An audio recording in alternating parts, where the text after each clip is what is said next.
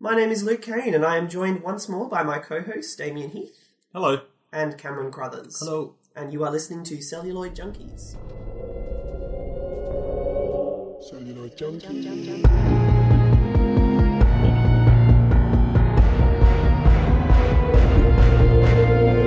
We just want to go through our process for how we pick the movies for this podcast.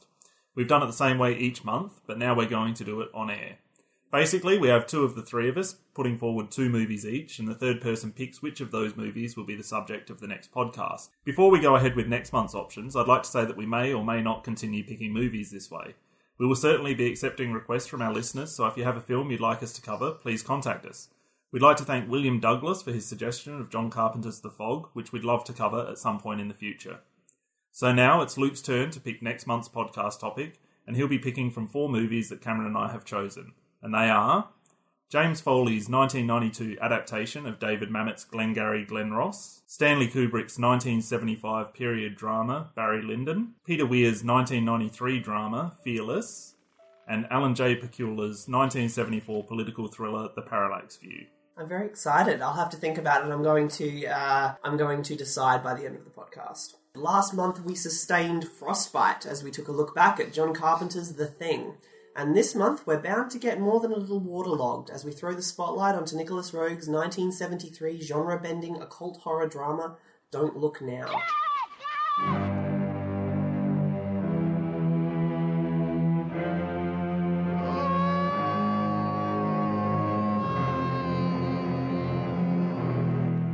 I've seen your little girl, and she was laughing. Yes, My sister's psychic. She wants you to know. I've seen her, and she wants you to know that she's happy. Christine. John, do you hear what I say? It was Christine. My daughter is dead, Laura. She does not come peeping with messages back from behind the grave. Yes. Christine is dead. Yes. She is dead. Yes. Dead, dead, dead, dead.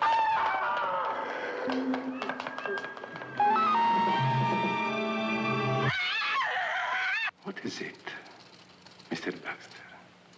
What is it you fear? My, my wife was warned that, that I was in danger. What did she say? What did she say? Laura! Please, fetch him back. Let him not go. Fetch him. Fetch him. Fetch him, woman. Fetch him. Fetch him. I hope it's not another murder.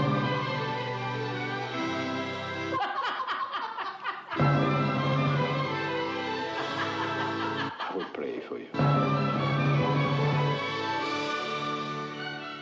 Based on the 1971 short story by Daphne du Maurier, the film features Donald Sutherland and Julie Christie as married couple John and Laura, who moved to Venice after the accidental death of their daughter Christine. Once there, Laura meets a psychic who claims to be able to see their daughter's apparition, an experience that is transformative for her, but which fills John with uneasiness. Meanwhile, a serial killer is stalking the streets of Venice, and John begins to see visions of a figure in a red coat that may or may not be Christine's ghost. The film was a British Italian co production with a budget of $1.1 million. Production began in England in December of 1972, broke for Christmas, and resumed on location in Venice for seven more weeks in January of 1973. It was director Nick Roeg's third feature between Glastonbury Fayre in 1972, a documentary he co directed, and The Man Who Fell to Earth in 1976.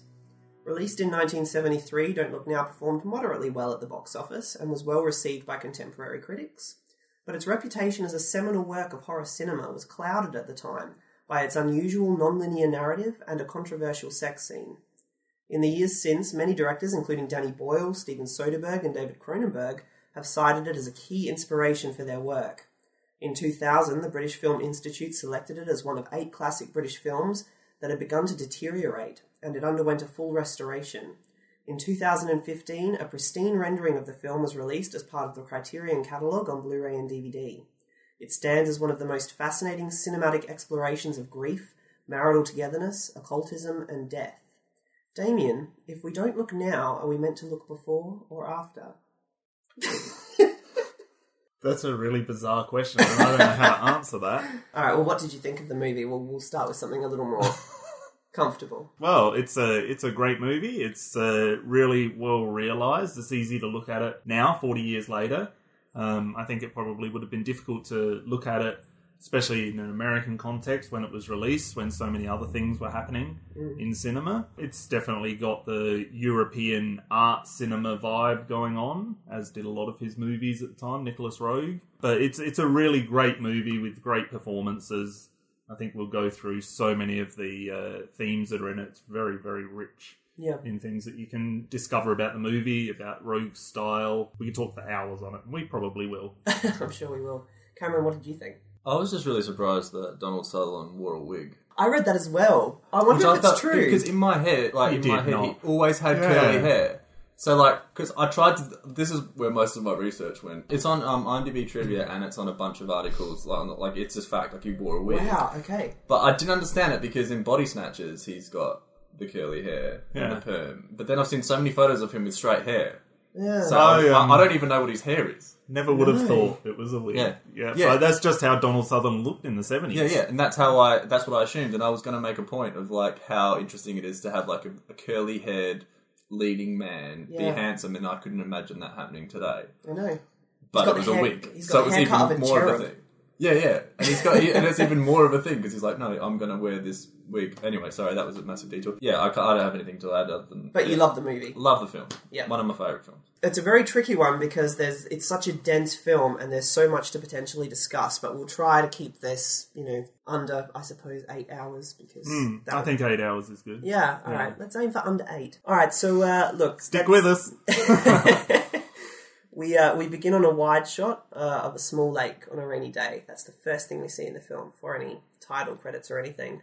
And I think it's uh, very interesting that the first thing we see is water. And very appropriate because I guess it's used metaphorically. I read somewhere that it's used to represent the boundary between reality and unreality. Or you could just look at it as it represents, water represents how his daughter died. And uh, a lot of this stuff with water, I think, was brought in because the rest of the story was always set, even the short story in Venice, which is famous for its canals. And yet, this scene was not in the book originally. Yeah. So they've shot this scene and they've put it on water. And there's so much water in this scene throughout, even the indoor sequences. And so they shot this scene to kind of tie it all in together with what was coming next in Venice. And obviously, they changed the death of uh, the daughter of the Baxters Yes, in the short story, she died of meningitis.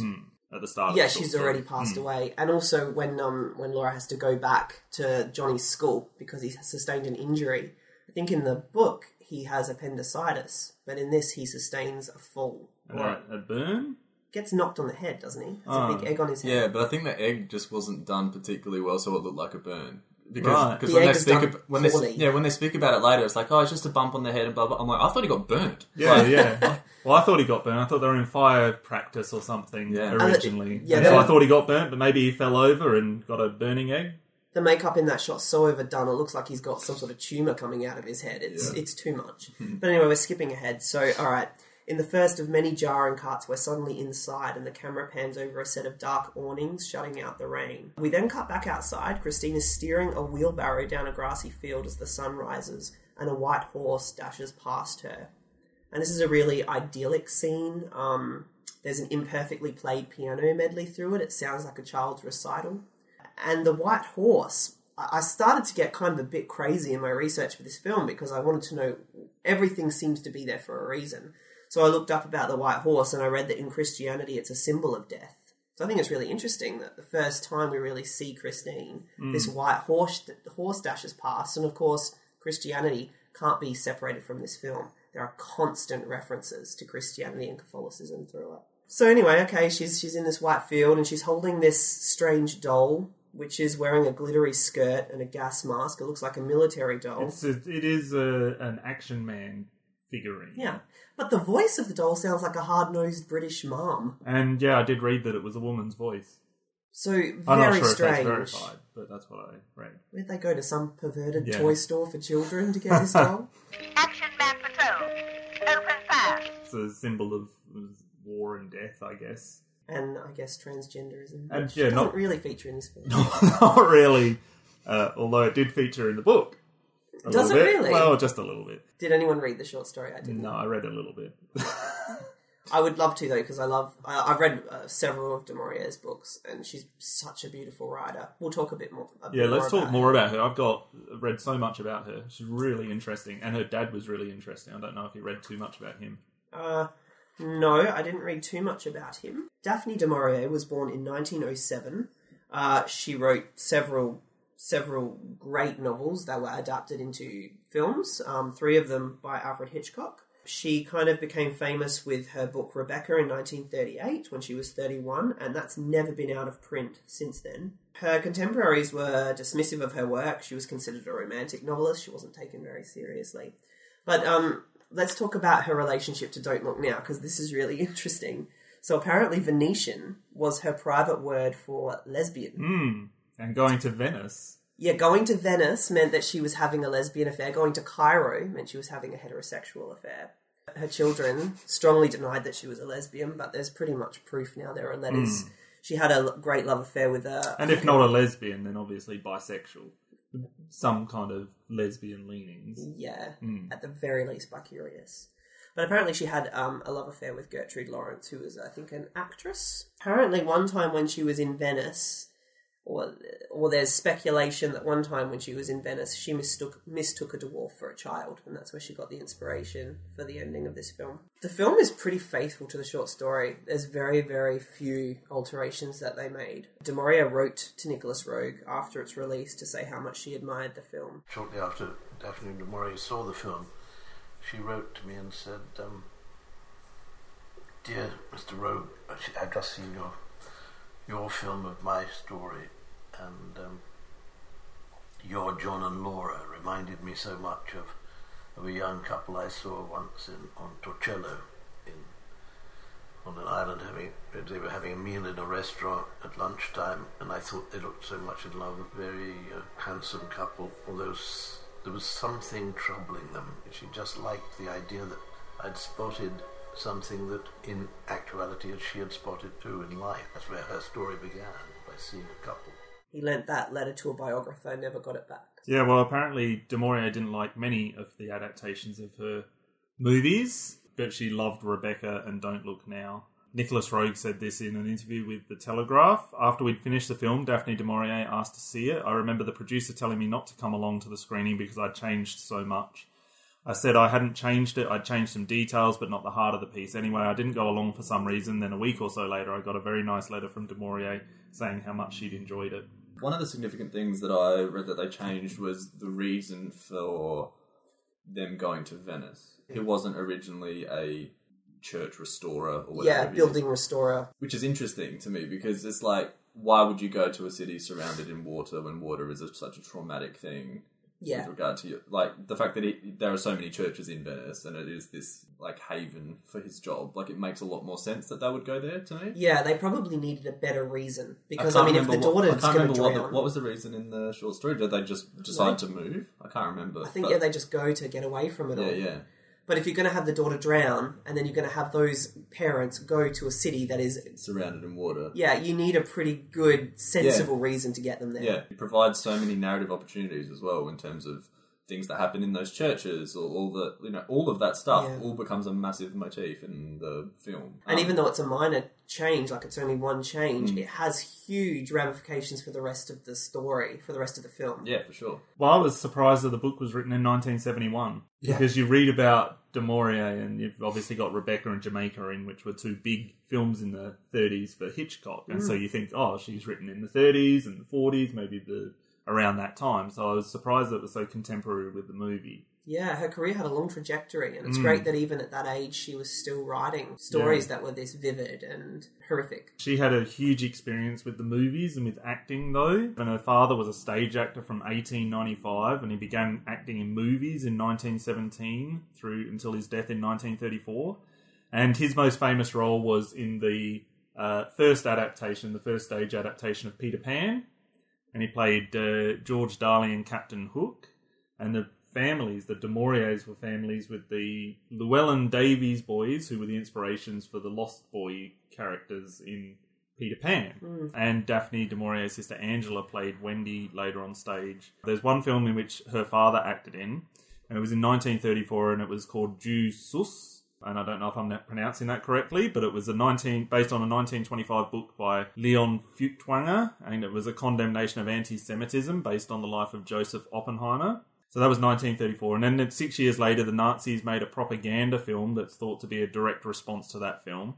It's based on the same man, and the movie has exactly the same name, but the German version is considered one of the most anti-Semitic films ever made. And there was a documentary that came out about that movie and why it was so anti-Semitic. and her father was involved in kind of the opposite of that, but based on the same story. We'll go back to Christine now. So she's uh, hunched over a log bearing down over the lake. In the background, we see the Baxter House, which is a very traditional British country estate. We watch her reflection in the water as she tries to retrieve the ball. We're inside, and her mother Laura is reading while her husband John is checking out some projector slides of the inside of a church. And it's interesting, at this point, we don't know why he's looking at the slides. Mm. Do you know, it hasn't yet set up that, oh, he, he restores churches, he's interested in buildings, that's his career. Mm. So it's another thing that's sort of, uh, initially, it's what you don't know, and you kind of just have to, and slowly answers And it's- to you. And it's also something that you just would not see in a film. These No. days. like you'd be beaten over the head with what they do, or it'd be a scene of just pure exposition. Yeah, and what they do would be far more generic, not something as obscure as looking Yeah, at yeah. slides of an old church in some European Yeah. country. He does seem to be working at something. Yes. So you can kind of infer that he has uh, some kind of relationship with that in regards to his job. Anyway, when John asks Laura what she's reading, she tells him she's trying to answer a question posed to her by their daughter, which is if the world. World's round, why is a frozen pond flat? Pretty um, silly question. I would think, well, it's probably not flat. It's, not. just. Of course, it's not flat. Like I don't know what I'd do if I was living then and you couldn't just Google something. yeah. Like she, she can't Google it. Thank God She's we're out of that. research. out of that period. Yeah, she's really got to find out. You know, she's got to do a research as to why a frozen pond isn't flat, which clearly isn't. that would be even pretty difficult to Google. No, Like these days, No. I feel like if you go, if, but if you write in a question, why is it? Got, I mean, yeah, maybe actually. Yeah. Google's pretty amazing now. Yeah, yeah. It, it actually looks for see it. questions. I love when you do type a question to Google and it goes, best answer. Oh, thank you. You know, it's there. Just It's pop brilliant. it into Bing and see what happens. Um, John looks deeper at one of the slides and notices a figure in a red hood seated in one of the pews. This is our first look at the red hooded figure. I didn't even realize the first time I was watching it that that's what he was kind of double taking at. I was still looking at the window. I thought it was really eerie that there Hmm. was just this figure seated from behind wearing a red hood, like a congregant at Hmm. the church. Very washed out photo. Those it's difficult to see. You really have to look at it, but it kind of changes the whole thing if you see it. If you don't see it, I mean, I guess we'll talk about this later, but like the idea of him being like a precognition now's probably the first instance in which you get privy to that information, or like on, on upon multiple viewings, you can sort of realize that that's what was going on. The first Yeah. couple of times, I was just like, "Oh, that's creepy, man." Do you think the red hood figure really was in that slide? I do. I think. Yeah. Now I don't know. Thanks for. I would I've say never, I've never thought considered it not being yeah. there. Well, it's it's a big coincidence if it really is there, physically there. Laura looks at the slide later, and the our impression is that she's seeing it as well. But by then, she's looking at it after it's bled. That anyway, we're skipping. Back outside, we watch Christine's reflection run along the lake. She sets her foot down in a puddle of water. A moment later, her brother drives over a discarded sheet of mirrored glass.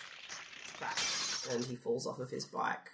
This is our first uh, m- mirror of many, many mirrors in this film. Yep, mirrors and glass breaking. and things like mirrors, ladders, uh, water. They're all very, very elemental, and they all kind of hark back to this idea of occultism. I don't know anything, or I didn't know anything about occultism before I started uh, researching this film. I know a little bit now. Christine is very often seen in water, in reflections of water. Johnny is never seen in Christine, the reflection. Christine, and later on the figure. That's uh, right. Are often seen upside down in reflections that, of water. but what that gives the audience when we see her in water is this feeling that she's almost ethereal, that there's something otherworldly Yeah. about her. Mm. The whole idea, I guess, behind this movie and the quote "Nothing is what it seems," which I'm sure you came across. So I think the documentary on the Blu-ray is called "Nothing is what it seems." Well, it's coming up in a minute. It's actually said in the film. Yeah. From inside, John looks up, and it's as if he's heard the glass break under Johnny's wheel. So again, I guess starting to get those little hints that there's this. He has this precognitive gift. Uh, Laura finds the answer to Christine's question that a frozen pond does indeed curve, but too slightly for the human eye to pick up, giving the example of Lake Ontario. She tells this to John, and his reply is something that director Nick Roeg is fond of saying whenever he's asked about what this movie is about. John says, Nothing is what it seems. Outside, Johnny is checking his wheels and notices his sister by the lake. Christine is playing with the ball, drops it once more into the lake, and at this point I'm thinking oh, she's just determined to drown. From inside, John knocks over his glass and spills liquid onto his white screen. He checks the slide, which contains the red hooded figure, and notices a red ink blotch issuing across the film. He looks up as if something has occurred to him. There's Laura- two really good matching match on action cuts there. Mhm. Uh, the first is Christine throws the ball and Donald Sutherland throws the cigarettes. Hmm. That's right. And the second is the ball hits the water as John spills his glass. Oh, shit. Oh. Just perfect, perfect cuts. I feel like we could almost spend the entire podcast talking about this opening There's scene of there's this film. websites devoted to just this opening scene. It's extraordinary. It's Mm. one of the most memorable, extraordinary horror openings Yeah. of any film I've seen. And those those repeat themes they add some kind of sense of urgency because we're watching essentially exactly the same thing happening at the same time in two separate locations. It's interesting you talk about uh, all of that editing and the way that it's framed in the beginning. The very first time I watched Don't Look Now, when I, when I saw that blood start, the ink or whatever it is, start to like run off the slide, before I even knew what was going on, I felt a sense of danger, and that's really interesting because it also took like harks back to the idea of what red means. Uh, Nick Roeg has been on record saying those kind of things of like Yeah. when he talks about that painting. One tiniest dot of red is an extraordinary thing. Once I was working on, many years ago, on um, a sequence, when I, I was photographing a sequence in a film, and there was a painting in this sequence done by quite a well known artist of a woman sitting in a brown room in a brown. Everything was brown, but it was beautifully shaded in browns and dark browns, and except her nipple was one scarlet dot, just in the frame of this picture. And when we came to shoot it, the art director, this, I think that's too much, and shaded it with a little beige. And the whole picture disappeared.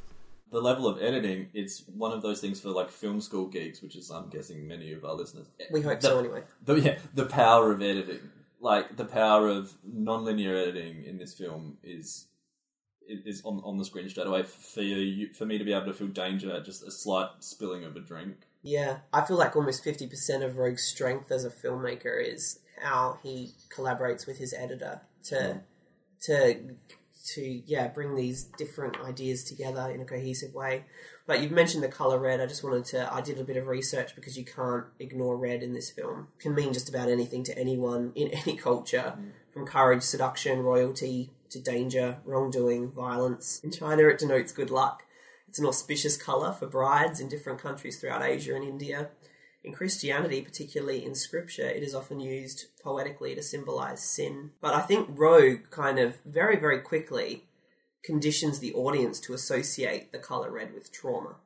Because we have that mm. ink blood, and then we have Christine in the red Mac, and we know something bad's going to happen to Christine the minute we see her. I think it's blood. I think it's blood. Like I think that was the thing that we're we know. Yeah. Like as human beings, we know that red is the color of blood. So and blood never happens in a good Yeah. way. The set designers, he gave them very explicit instructions. There mm. was to be no red. No red mm. except when yeah yeah. So when we, whenever we see red, we always see it before something terrible happens, mm-hmm. and it, it's something that we're nervous about because we're very conscious of the fact that oh, there's red in the frame, or now there's not red in the frame.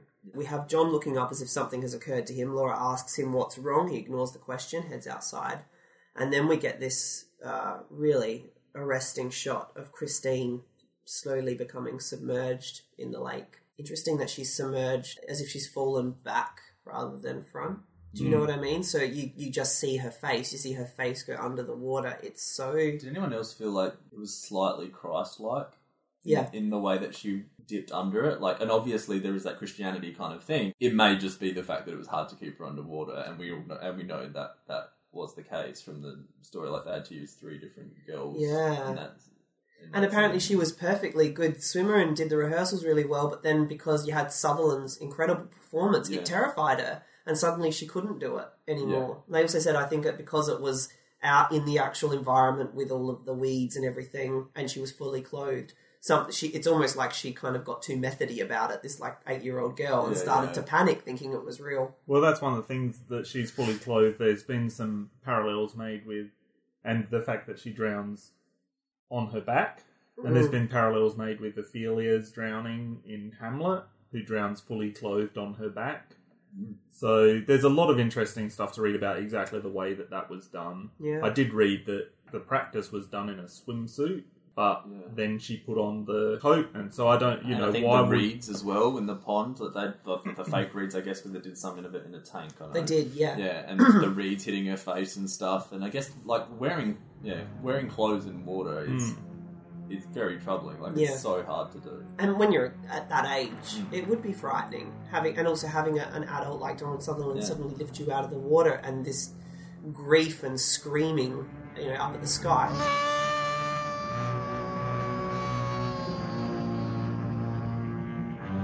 How, I'd be how did his wig stay on when it got wet? if it was a wig. It was a wig. We should say that um, this was all filmed at the home of David Tree, an English stage and screen actor who plays the headmaster in the film. He hadn't done a film in 32 years. He'd retired from acting due to a war injury that took off his left hand. And this was the only film we came back for. John intercepts his son coming out of the house and races towards the lake where Christine's red and white ball bobs calmly on the surface. He dashes into the water. We then cut to Laura. That's when she notices the running ink on the slide John was inspecting. Then we cut back quickly to John, who has found his daughter's body. The blood thickens around the slide, and then we have these five incredible shots of Sutherland emerging from the water holding his daughter. This powerful assembly of images. Can we talk about the his run to the pond? The smallest part in that sequence in terms of importance, but the way in which he runs, something about it, it feels like he's such a child himself. Yeah, like, he, like it's he's, graceless. he- it's completely graceless. He's he looks like he's going to trip over at any moment. It looks like his legs are weighing him Well, he almost does at one point, doesn't Yeah. he? Yeah. It's And- a totally uninhibited moment of, of performance. Would this film be your favourite Donald Sutherland performance, or would it be? Uh, I mean, obviously it'd be up there because I think it is. what about Klute? I feel like that's Jane Fonda's film more than his. I feel like this really is Sutherland's movie as much as it is Julie Christie's movie. This is such a naturalistic role for him. Like, like I've never seen him be more personable in this film. Like, no, like- and there's no vanity in either one of their performances. There's no, oh, I'm an actor acting. You just get the real feeling that he doesn't mind looking ugly, looking dopey. That run is almost goofy, oh yeah, but it's because it's so, and he obviously has no problem looking like goofy because he wanted to a wig. yeah. Um, and I mean, the sex scene, I mean, how much more vulnerable. Like when he comes out of the water and he does this wail. Those five shots, from memory, are probably the most composed shots with in terms of cinematography. Like, hmm. I mean, obviously it's also shot at a high frame rate, so it's obviously very slow, like very slow motion and all that kind of thing. But the rest of the film is predominantly handheld. I think it's kind of just ballsy that like the shot of the girl getting drowned is the one that's in slow motion, that's perfectly centered. And then Yeah. I mean, they cut around obviously. I also think it's really interesting that those five shots are clearly different shots. You know, the way he's holding her, the angles, you can see that it's not um, all happening in the same moment. And I think that kind of speaks to the film and how it plays with with the idea of memory and time. You know, the idea that maybe we're watching it more as Sutherland's memory of how it happened. And you know how your memory distorts? You know, you, oh, now he's holding her there, now he's holding her there. I liked the idea that maybe we were watching it more as the way Sutherland remembered that moment than actually the moment as it Well, there is a time. point later in the movie where he essentially sees the future. Yeah. And so, Well, he sees the future happening? I throughout. mean, the whole movie plays with time. Yeah, Could have also just been hard to get the coverage of the kid. it could, but I mean, because of the film, because of the story, It works so well. It anyway, works, yeah. that's right. They it works fine. There's over a hundred shots in this first sequence. Is that right? Yeah. That's really interesting. And it runs for seven minutes uh, and over a hundred shots. I read that the DOP setups. stood in the water in a wetsuit for six hours to get these shots. So John lets out a raw cry as gloomy strings fill the soundscape. This is the first time we get to hear Donaggio's really low, doomsdayish strings.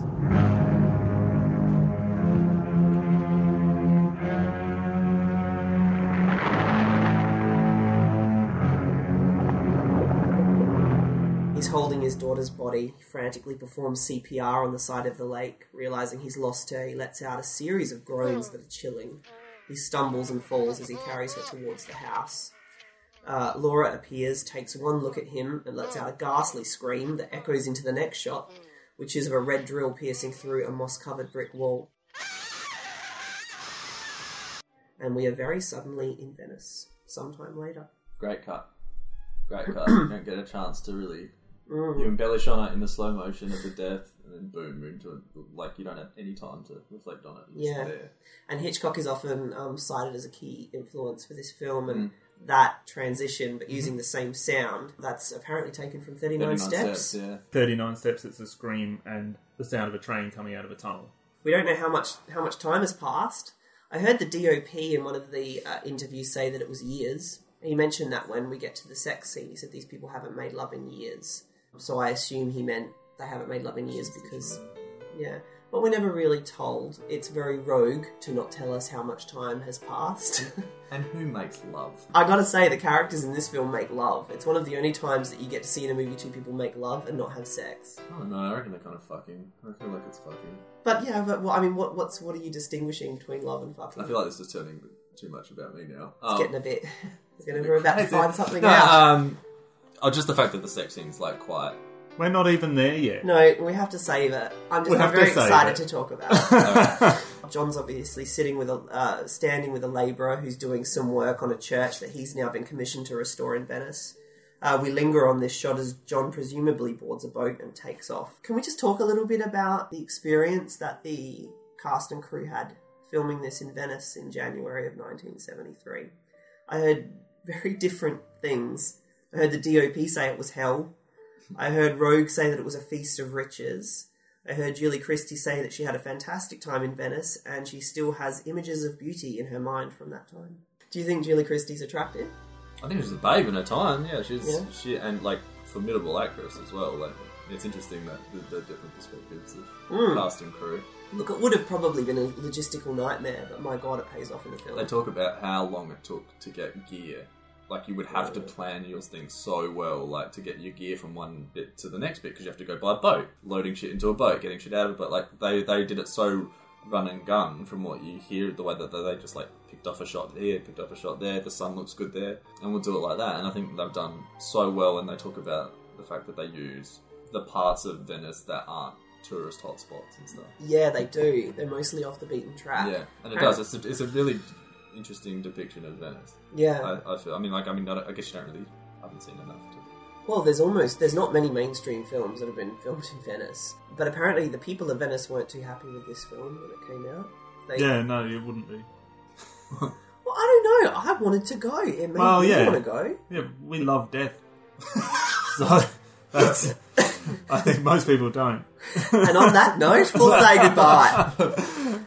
No, but we have some kind of strange fixation on watching death. This Yeah. is the second movie in a row that's about a lot of deaths. Yeah, we're all a bit sadistic. There's not many films that don't feature a death, though. No, well, there's there's a lot.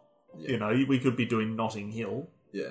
In, on this podcast instead. No, but that's the death of cinema. yeah. Anyway, we've Notting got, to, Hill, that's good as far as rom coms go. we've got to drum forward, otherwise we're in, in danger of spending three hours on this opening sequence. John arrives at the restaurant uh, and finds Laura already seated and writing a letter to their son back in England. He spots two old ladies nearby who seem to be peering over at them. He says it's cold and closes a window, letting in a gust of wind from the front door that disturbs the two old ladies, who we later find out are Heather and Wendy. Wendy gets something in her eye. Uh, she and her friend retreat to the bathroom. Thought it was really interesting that she sustains an eye injury. This film seems to be obsessed with the idea of vision versus seeing. Just a small thing. When he closed, yeah, his window, whatever, and in that air pocket pushed the other one. Yeah. I love the fact that he didn't say sorry. No. No, What a cunt! Like, I was, I was, I was sitting there, I'm like, you, it was clearly your fault. Like, it was, it was clearly a ramification of you closing that window. there was no intent though. you can still say sorry. there was no intent if a person drives and hits a motor, you know, like a, Yeah. a pedestrian. You say But sorry. he's so disturbed by them and by their interest in him that I think Yeah. at that point he's not really got his wits about him to say, "Oh, sorry." Yeah, but it wasn't even just like a gust of wind. It was a gust of wind. Something happened to her eye, and she had to walk off, and he just stood there with his wig. Yeah, yeah, that's true. Okay, so can I just say there's a really touching moment here where John cautiously takes hold of Laura's hand and she responds by smiling in a vaguely pitying way. I thought, oh my goodness, this is so heartbreaking that John obviously their their marriage has been totally shattered by the death of their daughter. And she's sort of at a point where she's like, you know, I don't have anything left. I, I, I'm with you, but I don't have any love for you. I'm our happy married days are gone. He still wants it a bit. He wants to get it back. Yeah, I don't know if I've read it quite as much as that. Like I read, it's very clear that they're not in a good place. But I don't know. I still, it might just be down to their chemistry on screen. But they, I always felt like they were okay.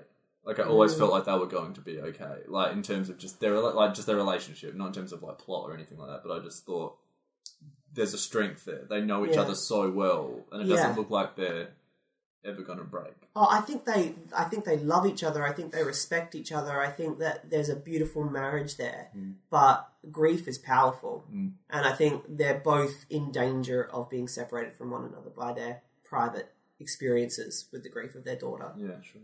The characters in it had had a terrible catastrophe in their life, you know, and but their life they're trying to make their life go on, but there's inevitably a separation with people, couples that have a terrible tragedy, uh, it, like the loss of a child is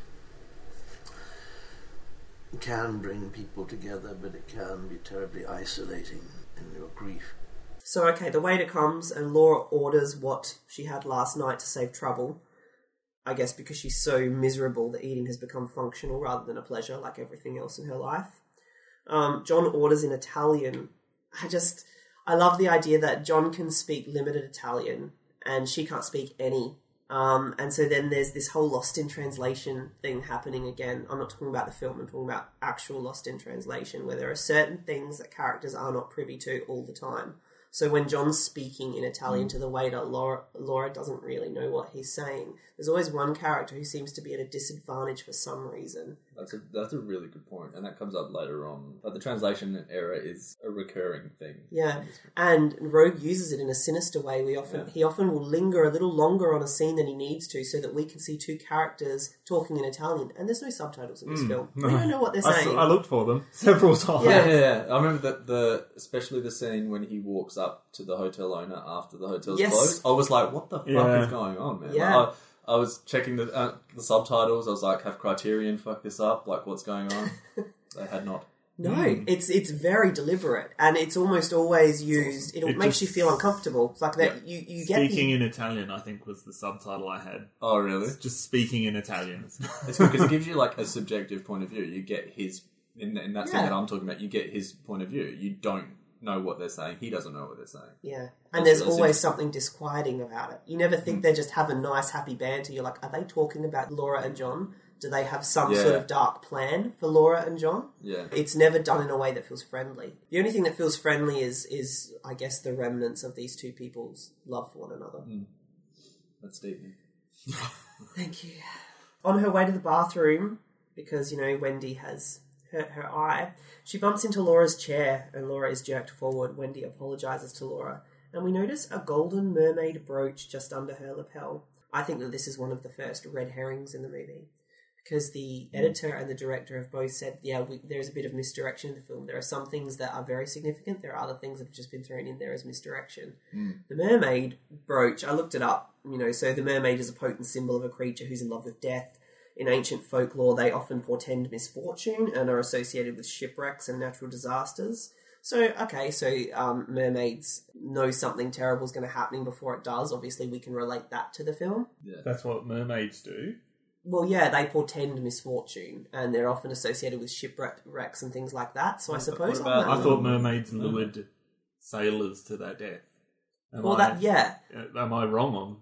No, That's- no, no. that's That's? Yeah. that's true. But Yeah. apparently, they're also. This is I don't know. I don't know where I got this from. Probably Hmm. Wikipedia. The But, Little Mermaid's fucking bullshit, man. but I mean, it, comes back later. John's at their apartment and he's got it in his hands. He's picked it up, the mermaid brooch. And was like, okay, this freaking mermaid Yeah, yeah. brooch. Does it mean Hmm. something? Well, not really. It doesn't go anywhere. It's Yeah. gold. It's not red. Significantly. I guess the mermaid brooch has something uh, something to do with water as well. If that's all it is, then that's something Oh, still. that's very good, true Yeah. as well. So Laura sees the old women struggling. I don't know what they're struggling to get in the bathroom door, and goes to help them. It'd be funny if the dust got in the blind lady's eye. It's fine. But you're blind. If any of our listeners are blind, we apologise. We we love the blind and the indigent. Alone at the table, John looks over Laura's writing. We then cut to the bathroom where the women are all chatting. Wendy tells Laura she and her sisters are from the country. The entire conversation is seen through an eight panelled mirror. The old woman apologises for staring at Laura earlier, which John noticed but Laura hadn't. Do you like the fact that that was shot in the reflection of a mirror? This is my favourite visual setup in the movie. Wow. This scene Why? in the bathroom. Just the way that the gaze is redirected. Mm. And you see so many different things. So in my notes here, I've got the sighted woman is looking into the mirror. I forget what her name is. Wendy? Wendy is looking into the mirror, and Laura is looking at her. Uh, it's framed so that the gaze of both of them is directed as one another, but because we know that's not what's happening in there, it's somewhat unsettling. They're Mm. not looking that way, or they're not looking that way in the way that it's shown on screen, and so it becomes unsettling. And every single time you use this, there's one section where it's framed so that the uh, Heather is in three different mirrors, and Laura is in one of those mirrors, and she looks shocked. But you know that Heather can't see the expression on Laura's face. Mm. It's a lot of misdirection in this scene about exactly what's happening, what people are thinking. You know what people are thinking based on what they would be thinking, based on what's happening in there, what they've just been told, what Laura's just been told about her daughter and everything. But the way that it's framed make you, makes you think that there's so much more going on. It makes you think there's so much you're not seeing. And it makes you think that where everybody's looking, if you were to read it as the correct Yeah. screen, is not actually where they're looking in real life. And I think it's really clever that Roeg very deliberately doesn't show us Heather's face full on.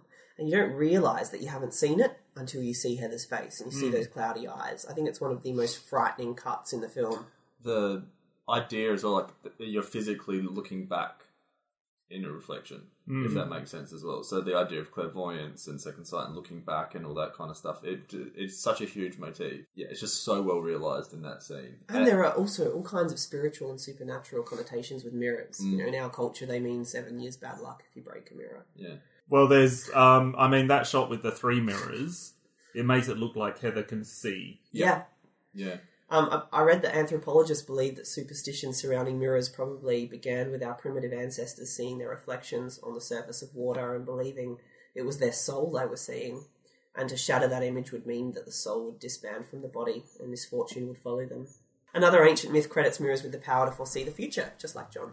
And her eyes are almost mirrors as well. A lot of people do act in a strange way to events where human beings would generally act a different way. Like In this movie. In this movie. Yeah. So it also gives that little bit of extra weight to like, is this a cult star? Is this not working? Yeah. Who's in on it? And it just and there is so many red herrings and things like that. Because Yeah. like and it is, it's very well placed. But this scene I think is also good because you first time you get a decent amount of time with Laura Mhm. as well, and she is such a likable character. She's Yeah. so like receptive to the women. Like you, it's Yeah. like almost straight away. She's almost like hey, like that kind of thing, and it's really And for the majority of the film, we're on Laura's side, even though she's the one that kind of starts to suddenly, oh, I suddenly believe in the metaphysical, you know, and, and she just goes with it. And John's very atheistic, and even though I'm probably, well, I know I'm far more aligned with John, I mm. was far more on Laura's corner, and you get the feeling throughout the whole film that you're not really, that John's missing something. atheists don't tend to be good characters.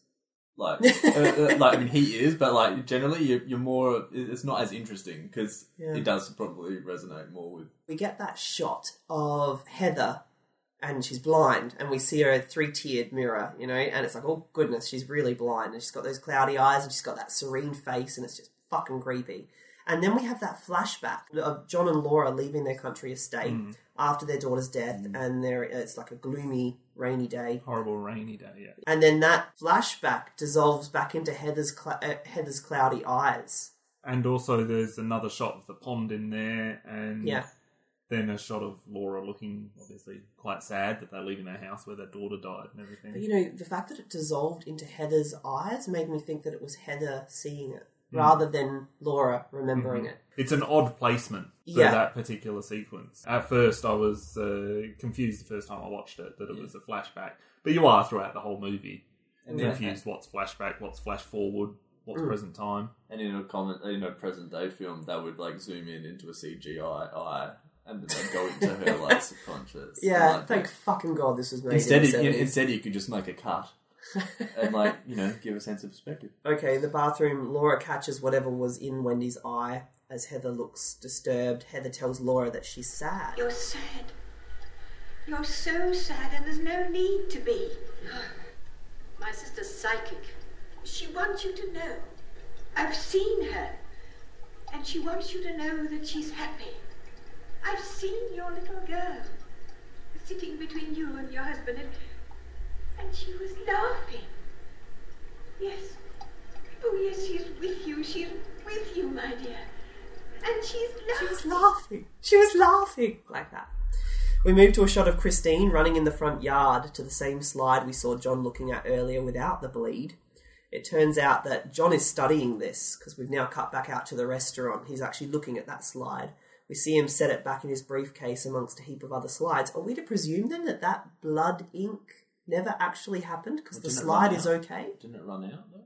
Didn't the ink of it run out? I thought it was running from the red hood. So wouldn't that red hood be all drained of the ink? Or I don't I don't know how they Sorry, work. in the restaurant was the slide. It showed the red hood, or it didn't. It shows the red hood, doesn't it? Yeah. But it's it's not Oh. corrupted. The image is fine. So it almost gives the impression that John hallucinated that, and that was part of his I get, yeah, I mean, I guess maybe that. premonition. That's really nicely done because you start quite tight on the frame of the slide again, Mm. and very similar to what was in England when they were at home. And then it pulls out and it does this really nice, quite fancy track Yeah. away from John and frames him really nicely at the table. It's a really beautiful shot. I think the whole scene where Heather starts talking to Laura about Christine is really, really frightening. Mm. I just find the whole thing really frightening, and Laura looking at her, and she's not looking at her like really like grateful or or happy. She just looks totally disconcerted, and it's a really, really authentic reaction to how I imagine someone would react. And it's like, yeah, you're bringing up a secret that I don't want to be sharing. One minute you're having casual banter, and then the next minute this total stranger. You're bringing the thing that you've buried deep down inside for so long, and you've just brought it up, and everything's just come back. The idea as well with the restaurant where John looking at all the slides again, it's good as well because you know that he's taking that memory with him. Like he doesn't show it anywhere near as much as Laura, No. but you know very early on he is still grieving a lot. You know that, but like, but like you know that he's taking it with him and he's just dealing with it in a different way. And it's just a nice little touch as well. The idea that he has to take it with him purely because some of it's his work yeah. and that's so fucked up as well, like Yeah. in so many ways. But And yet, for him personally, that part of his work, that one little fragment, that object, has come to somehow be connected to this terrible event in his life. We cut back to the bathroom. Laura is now pressed to the bathroom wall while Heather touches her face. Wendy gives Laura some ammonia to sniff as if to rouse her, which made me think had she fainted? And if she had fainted and we didn't see it, that's interesting because about five minutes later she faints again. As the old woman women leave, Laura takes Heather's hand and asks if she really saw her daughter. Heather says with a tranquil smile. She was there. She was there.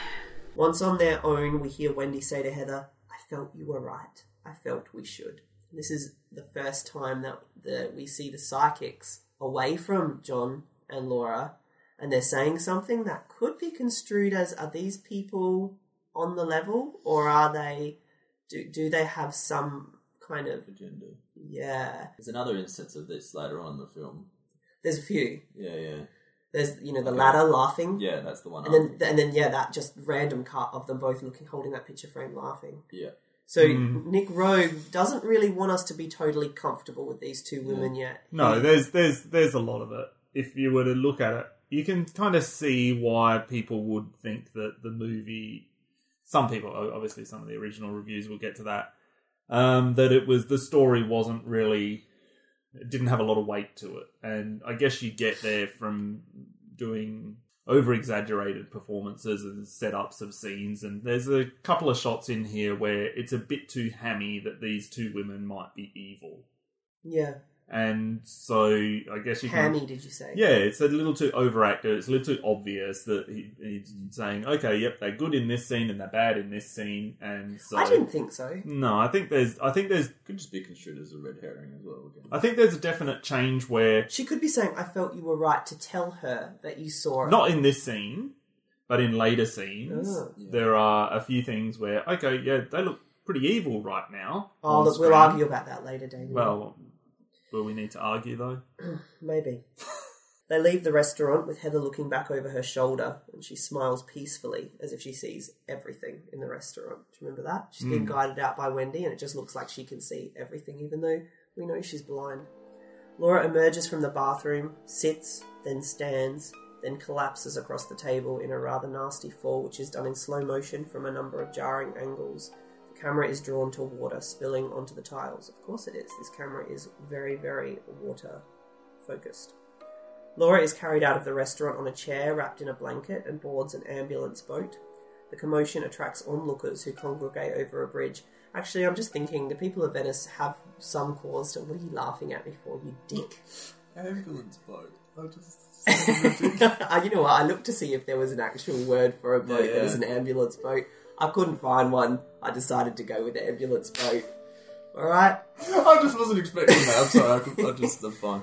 I can understand actually why the people of Venice might Yeah. have some objections to this film because the people of Venice in this movie, Yeah. They're not they're, portrayed pri- very they're well. wankers. They're always, oh, oh, a body's being dredged from the Venetian channels. Let's go and have a look. And you know, like it's a, there's this whole s- a bit sick thing, but I don't think it pertains to people of Venice. I think it pertains to people, People in anywhere. general, yeah, yeah. yeah. John arrives at the hospital to find Laura in high spirits. Her room is adjacent to the hospital nursery and she's watching the kids play. Laura tells John Christine is still with us. She recounts her meeting with Heather. And she describes Heather. She says, They kept staring they told me this because they could see sitting between us. They could see Christine sitting between us. This is two people who we don't even know. This, listen, listen now. The, the, there's, there's one who's blind. She's the one that can can see. She's the one that had the second sight. And she, she's blind. She described to me Christine's red plastic Mac. and I thought that was interesting because John isn't blind, but he can't see. Uh, John is disturbed by Laura's certainty and believes she has been duped by these women. But when Laura tells him that she hasn't felt this good in months, he decides not to press the issue. This again, you know, when I talked about that heartbreaking moment where he grabs her hand, he so badly wants her to feel better, even to the point where he will deny his fundamental intrinsic beliefs that this metaphysical world doesn't exist. there's um that's a little bit different to the reaction in the book is that um he's kind of quite upset internally that she is now saying that Christine is alive. Yeah, Um, in the movie, I agree with you. It seems like he's almost accepting of Christine having these visions, which he thinks are delusional. Um, whereas in the book, he's quite upset when he when she comes back to the table. I think in the restaurant and says that to him. It could also be the thing where he just thinks that she's had a trauma. She's just having this weird little episode yeah, I think as well. so. So there could be that. It's like, okay, well, she's happy now. Let's get her out of this hospital. Yeah. What did you think of her, the shot of her looking at all the kids? You imagine that this character, if she'd seen the kids earlier, wouldn't have really, really been able to take any joy out of it. But now that she's accepted that Christine is going on in some capacity, like just fundamentally hmm. believes it, there's a complete 180 switch in this character. And there's a literal divide between her and children as well in that scene. Yeah. like, like that The glass. the glass thing. She's literally looking out for what you want, and it's like I, I just got because of how happy she looked Yeah. at looking at kids. I'm like, oh, okay, now I'm actually really starting to feel her plight a little bit more. And it's interesting that there's a particular boy that she seems to be talking to because there's a heap of kids in that nursery. And at the end of the scene, we see that that boy's holding a red and white ball, Shit, I did not notice Hmm. that. which I thought was really eerie. It's kind of eerie that later on she keeps hold of that ball. From, from Christine. Yeah. Oh, that she's still got it in her. Laura. Yeah, Yeah. she's Yeah. taken it to Venice with her. Yeah. And she looks at it fondly. Why don't you just take the pond with her? Ridiculous. She has a vial of the pond water around her neck. But it's I frozen. keep it it's frozen. And- I just don't feel like you're letting go. now we come to the boat ride sequence. John and Laura are on a water taxi when a discussion in, in Italian breaks out between the captain of the boat, John, and a group of detectives who are at the scene of a homicide. The driver is made to take an alternate route and he's very peeved that he has to do this. This is our first indication that there is a killer on the loose Yeah. in Venice. I didn't get at first that there was this murder neither. going on. Um, that there was a murder investigation in this scene. Well, certainly from this scene, you're not to.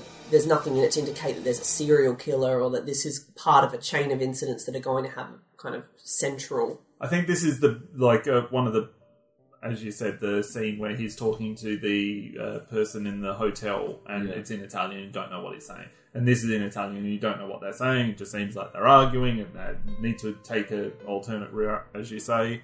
Um, but you don't know why. So it's one of those, another one of those things where it's kind of lost in translation. I don't know if the serial killer stuff in this film. I don't know if it's realized as well as it could be. Really? Yeah, I don't because I don't think you really 100% understand the stakes of it at the end until you either read up on it or do multiple viewings of it. Yeah. It's, Also, it, doesn't, it never comes to the fore, and I don't know that's not supposed to, but I, I don't. Uh, the first time I watched it, I don't believe that I was really following that there was a serial killer subplot. I was just like, there was dead bodies. Well, you wouldn't call it a serial killer movie. It's No, no, definitely not the least yeah. important No. Yeah, line that runs through the movie. I know that there's a weight behind it because you're so invested in the characters, but I had no Mm. Inkling the first time that that was the other side of it. It's either Christina or it's possibly it's like I never. And I don't think they do a really good job of establishing the serial killer theme and tying it into the ending Mm. That's- of the yeah, movie. exactly what I'm I mean, it could be some random acts that are occurring. Yeah, oh yeah, I didn't. Yeah, I, Yeah. honestly, I didn't. I didn't get that straight away, and we may have benefited from subtitles in that scene. Yeah, but I liked the idea I like the idea that you're. That you're a bit lost. Yeah. That And you if you don't look at know what's the- happening in these scenes where there's Italian dialogue. There's nothing worse as a film goer than being spoon fed. Roeg certainly is never guilty of that. No, no. I guess you'd read it differently if you spoke both languages. And it'd be interesting to, to know how much of the Italian is actually works in the context of Yeah. the story. Yeah. They're just saying pizza a lot. Pizza, spaghetti. Oh, but a boop. But no, No also, racial stereotypes. if you look at the profile of this serial killer, really we're led to believe that this serial killer is killing women. Yeah. And then John becomes one of the victims of this serial killer. So, you know, I, I guess if you were to look at it in terms of like criminal profiling, it's kind of a bit of a kind of bizarre and mm. inconsistent illustration of a serial killer. This is the part where we have that terrible dubbing from Laura where she says, I thought this was the place when. Isn't this where you were? And she's clearly not, Not saying saying that that, to Mm. him. And there's some lines in there that have been cut out from Laura because her mo- mo- mouth moves and nothing comes out. Mm. And then there's the line from Donald Sutherland or John says, Oh, Laura. And Yeah, it's yeah, yeah. so much louder than the rest of the scene. That's when she tells him that she wants to go to a church. Yeah, There's a few audio moments in this film. Yeah, where that and- where it's really jarringly. Mm. different. but it was the way that films were shot in Italy in the 70s, in the Yeah. 60s, and in the 70s. The directors, the major directors Mm. of Italian cinema who did that. You know, it was partly due to the fact that there wasn't really good on set audio recording or on location audio recording at the time. You're on a boat as well. It was loud. Apparently, the main section of, of shooting films in Italy was uh, close to air traffic and such. I'm not sure if that had anything to do Yeah. with this movie since we're in Venice. Um, but also because the overdubbing or the uh, post syncing of audio was an industry in itself in Italy and it gave a lot of actors work. So that was a self sustaining industry. So you think they'd get it better? And it came out of this idea, and uh, nobody's really sure how true this is, that uh, Mussolini, who was in charge of the country at the time, didn't want audio recorded on set because he wanted full control over the audio and the way that Italy was portrayed in films when they went out to foreign countries. And it gave people an opportunity that when they were to make a film that went to France or went to Germany or went to America, they would have to record completely new dialogue. Hmm. Yeah. Now there's a dictator. Now there's a dictator yeah, who's taking control of the film industry, which was massive in Italy. I I wasn't. mean, it's a massive film industry back it's then. interesting. I wasn't sure if it was sort of poor craftsmanship or if it was intentional. But it happened a lot, especially in Everything- low budget movies. Yeah.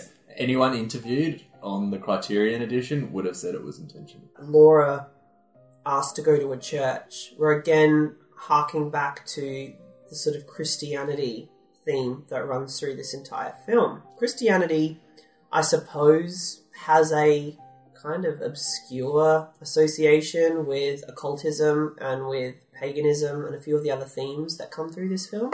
But I think it's interesting that the film focuses on Christianity. Well, we are in a Catholic nation. Yes, obviously, and yeah. We're from a Christian nation Mm. in England, the Mm. characters. And it is the 70s. I never got the impression until she said, I want to go in this church, that these characters were in any way religious. I don't think they are. And we know that they're not actually soon when they meet um, Bishop Barbarigo. I haven't even say his name right. His ring. Yeah, that's clearly someone who doesn't know how to, how to behave Right. uh, with a priest. But, But I, I, I don't think it's uh, weird to have the themes in the movie. I love it. Yeah. I think it just adds another layer. I'm not quite sure what its relevance or significance is, but it, it certainly works. Well, It's in keeping with the rest of the film. You put the God complex in anything and you got something interesting. I guess the idea of occultism ties into some kind of opposition to Christianity, and that's the biggest thing. Hmm. Yeah, it's got ties in it, but it's definitely completely at odds with what Christianity stands for. Except that they're both interested in the metaphysical and spirituality. The idea that nothing is what it seems. Which again is at odds with Christianity. Well, Christianity is a belief in the spiritual. Well, Christianity is definitely a, you can't see anything and nothing is what it seems. In the next scene, we're at the church. They stand in a beautiful church, but John doesn't think so. I don't like this church at all. Laura asks John for change so she can light a candle for Christine. They quibble a bit about the change, and Laura ends up lighting six candles. John steps away and watches Laura from a distance. He notices a tour group filter through the church and notices Wendy amongst them. He quickly gets down on his knees and covers his face as if he's praying, not wanting to be seen by her. As the tour group disappears from view, Heather, the other sister, the blind psychic, appears against a red backdrop. She runs her fingers along some vertical black bars with gold trim and sighs happily, but John doesn't seem to notice her. Laura startles him by resting her hand against his, and they leave just as a priest steps up to the pulpit to begin Mass. One of the prayer candles goes out of its own accord, leaving only five lit. So let's talk a little bit about these six candles. Hmm. You raised something really interesting with me, Damien, about believing that it was the age of Christine. Well, I don't know. Is it Christine's age ever stated? No, not in the film. No. Well, maybe she was when Five. she died. She was five when she died, and she would have been six when the candles were lit. And I thought maybe that meant that the candle was being extinguished because uh, Laura's belief that now Christine is still alive in some sense. So the Um, idea that the sixth candle gets extinguished and uh, Christine never makes it to her sixth birthday. or the fact that Laura's lighting the candle because Christine would have been six. Laura believes that Christine is alive, therefore she believes that she is six. And e- extinguishing that sixth candle is the film's way of saying she's not alive. I think it's really funny that Heather's just walking through going, ah. Yeah, that that was I was going I think it's really that. funny that Heather walks through in so many different scenes and don't look now. How small is Venice? That scene where she goes past and she makes that sound, I laugh at that every time. Like, like I, I, I don't think it's intentionally funny, and I think it's one of those. mo- And him cowering away from her felt a little bit out of place. I mean, look, I think the reason that he doesn't like Heather and Wendy is because Heather and Wendy, for Laura, start up the whole Christine conversation that he does not want to have. He does hmm. not want to have it. I don't. I don't necessarily think he's really angry that they've influenced Laura to believe that Christine is still alive in some metaphysical context. I think that hmm. he just doesn't want to have the conversation. For him, hmm. he ignores the subject of Christine because for him, as a heterosexual male who doesn't want to talk about his feelings, that is the only way he thinks they're going to progress. Don't paint us all with that brush. Well, that's one of the themes that I found um, when it came to the discussion of grief. I got a quote here from a person named Richard Armstrong who wrote about it in Mourning Films, a critical study of loss and grieving in cinema. And he said, unable to come to terms with the passing of the little girl whose corpse he held in his arms, John is literally unable to revert to terms of any kind to describe how he feels. Hence, he never speaks of Christine, whereas her mother, Laura, speaks of little else. John's psychology remains as mysterious as his eventual fate. Is he the victim of the notion that men are incapable of showing their emotions? Or does he feel responsible for Christine's death?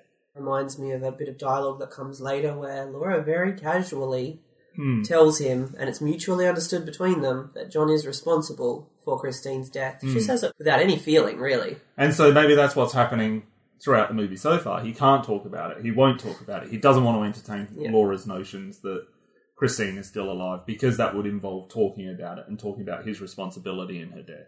Yeah, this scene was um actually longer with a lot more dialogue. John deriding Laura's sudden interest in the church and spiritualism, but Roeg felt it was too movie dialogue-y. Julie Christie and Donald Sutherland walked into the church, and Julie Christie said, "Oh, I like this church," and Donald Sutherland said, "No, I don't." He's like, "Good, let's put that dialogue in the film." The film was shot with the Panavision 200R camera, and I think having that extra 15 degrees of shutter to be able to open al- allowed them to shoot that scene in natural light. Sutherland talks about it on talks about like how Barry Lyndon was shot with these incredibly fast lenses, and Kubrick only had 185 degree shutter, and he had to go to all these lengths, but they got to do more, and like they were shooting at like 50 ASA, which is so slow in mm. comparison today. The fact that they shot a lot of exteriors and interiors in natural light in this film is mm, gives the sense of reality to the everyday nature of what's going on, and then when the occult stuff, it, it feels a lot more menacing because you are so. It never feels like movie No. lighting. Yeah, and there's a real darkness to this scene. Yeah. Yeah. This scene's beautiful. Yeah. I feel like the whole movie's a little bit washed out Yeah, but that's because you didn't watch the Criterion version.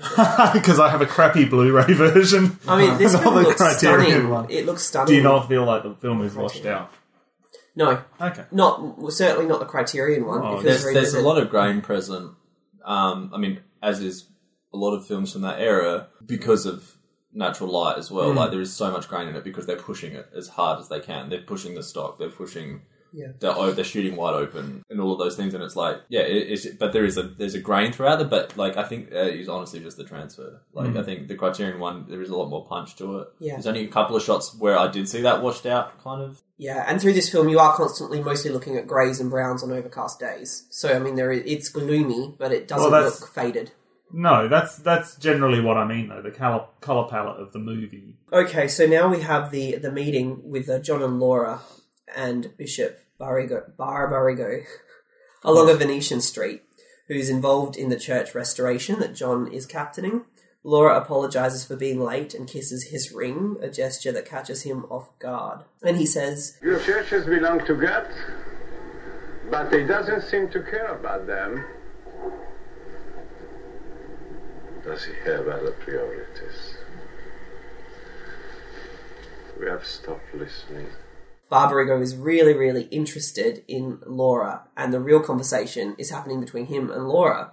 John keeps trying to talk to him about the restoration, but hmm. Barbarigo is distracted because he can see that something really, really transformative has happened to Laura, and that's what interests him. And of course, at the end of the scene, John says, You have the sensation that he doesn't give an ecclesiastical fuck about the church. I really like that line. Like usually lines like that are so specific to a situation, and when they're used with like swearing, is usually fall really flat. But for, the, his delivery with that is so good. He's Yeah. so fucking angry at it. it's a very screenwritery line, but Sutherland Yeah, yeah. plays it perfectly. Yeah, This is a part of where we see the decay in Venice as well. And there's the exterior shots of all of these churches crumbling, and there's the um, statue that's missing a head. Um, and also, there's a sign that they pass that says Venice in peril. yeah. This for me was the scene where I really, really noticed, and I mean, I think this comes to a crescendo in the sex scene, how much Laura has changed. And I, I got the feeling that she'd kind of been an agnostic all of her life, hadn't really given it much thought, but that upon meeting Heather, she's utterly convinced that her daughter exists in some other realm. See, I didn't. I didn't. I don't know if I saw it that way. I saw it more as like this is a pretty woman talking to me, I'm a priest. Oh no, not at That's all. how I saw it. I saw it as him realizing that something had happened to her. See, I don't know if priests have a lot of insight. I think he does, though. Really? I think, I- I- I don't know think if he's a bought that. really important character. I think he's a really, uh, he's a and really a good character. yeah, and I think a really good actor as well. I didn't think there was anything sleazy about his interest in Laura. One real interesting thing about him is that through a, a big portion of the film, he's wearing a red bishop hat. And we, we know that that red means something, that he's significant in some way. And I think in his case, it's a benevolent way. Yeah, that was kind of the exception that was made. I guess because of It's just tradition to wear that stuff. and and you don't wouldn't normally, I guess, associate that with evil, so you get away with it a little One, bit, when I first especially in that culture. when I first saw this movie, it really, really bothered me that Laura just accepted that, oh yeah, my daughter's a ghost. Um, I felt like it was weak. Um, because it, it's so not, I suppose, how I personally would react. It almost felt like it was bordering on magical realism. You know, those kinds of movies where it's, there's just a general acceptance that there's magic in the world. Oh yeah, I accept it now. Um, to me, it started to feel like I started to look at her like she was a bit loopy. Um, and it's only in constant rewatches that you know where I know I know I'm expecting it that now I can But that's, accept it. I guess, if you don't look at the movie as um, some kind of study of grief, it's difficult to take on board that someone would react the way that she does. Yeah, And grief can make people do things that they wouldn't otherwise do, like believe in the supernatural. Laura asks John why Barbarigo has asked if she was Christian, and John tells her it's because she kissed his ring, which isn't something a Christian would do unless they were meeting the Pope. These are where we get like two or three ladders, dong dong dong, through it, right? So I thought that was really interesting. I had to look up ladders. And ladders in occultism, it's a symbol that connects the material world to the spiritual world. Specifically, it's a device that enables one to observe both planes of consciousness. These ladders appear just after Laura has had her transcendent experience. She is now conscious to the spiritual realm and is suddenly surrounded by ladders. Hmm. Didn't know any of that. Yeah, so um, when do we get them? Uh, so behind them, as they're walking away from Barbarigo, a labourer is carrying a ladder. Uh, then we follow them across the street into the hotel where the manager is helping a concierge who is stepping down from a ladder with a light fixture in his hands. So we, we get, I just thought it was really interesting. She now sees the metaphysical and the physical, and the ladder is the device that's, or the symbol of someone being able to see or, yeah, travel to both planes.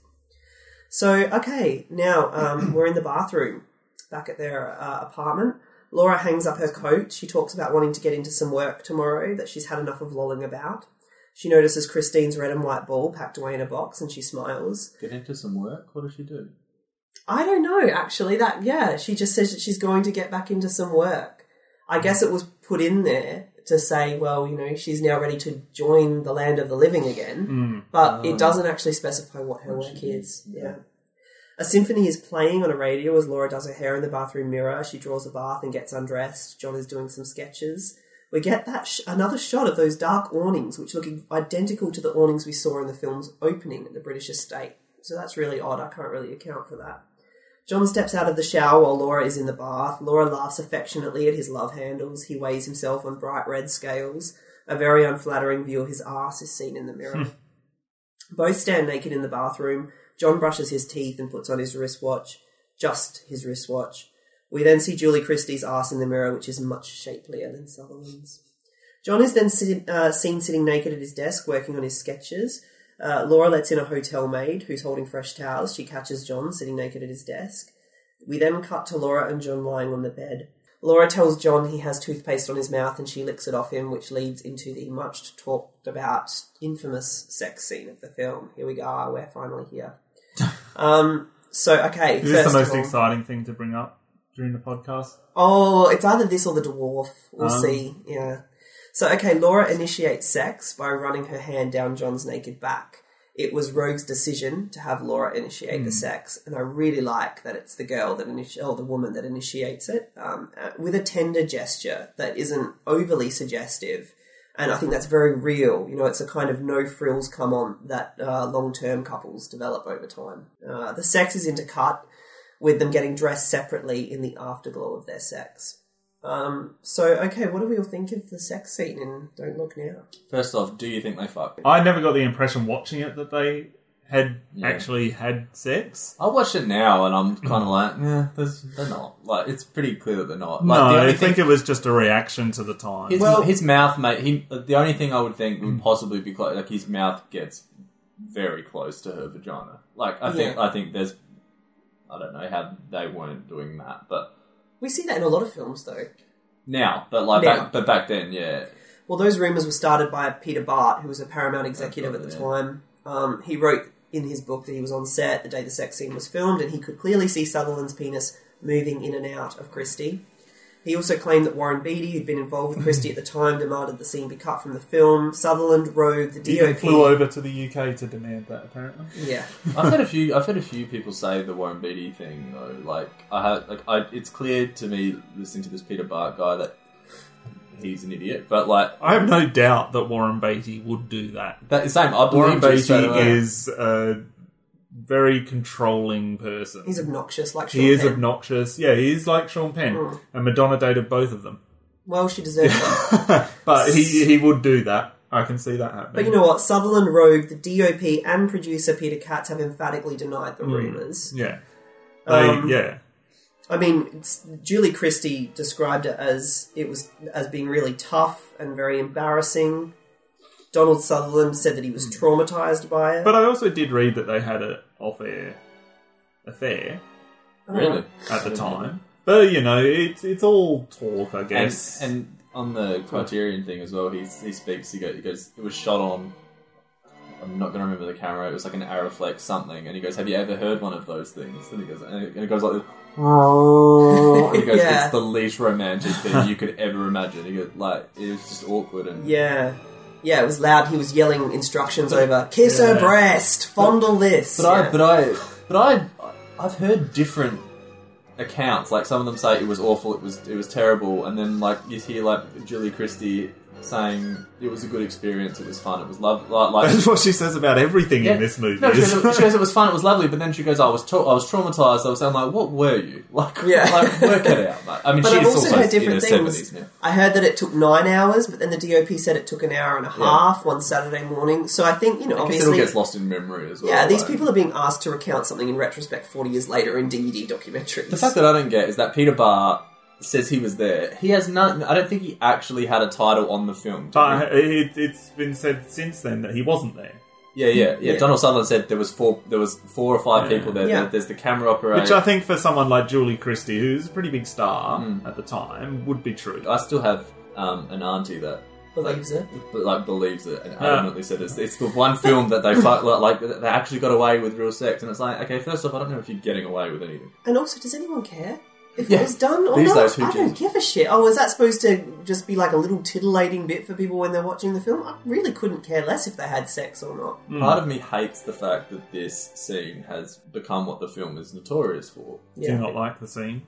The scene is fine. I, I just hate the fact that the film is recognized. Oh, that's that film where they fucked on set. And it's yeah, like, it's it's odd because never never before studying for this have I thought about it as this revolving around this sequence. No. And I love this scene. It's a great scene. I, I love that the scene for me is essentially about Laura's resurrection back to life Mm. from living in the past. She's now rejoining the present. I love that the scene has a kind of gender neutrality to it because we Mm. see as much of Sutherland as we do Laura, and apparently that was done by Roeg. I think he got some advice after. There's too much Laura, put a bit more John I in do it. like the fact that you don't see enough male nudity in mainstream films, and this is a mainstream film at the time, and it was, and I think Donald Sutherland is quite, I won't say brave because he's not putting himself in harm's way, but like he's fearless. Yeah, and neither one of them have like swimsuit bodies. They look like real people. She's, like, She's cute, but I mean, she's got you know, she's got no boobs. She looks like a twelve-year-old schoolboy with her shirt off.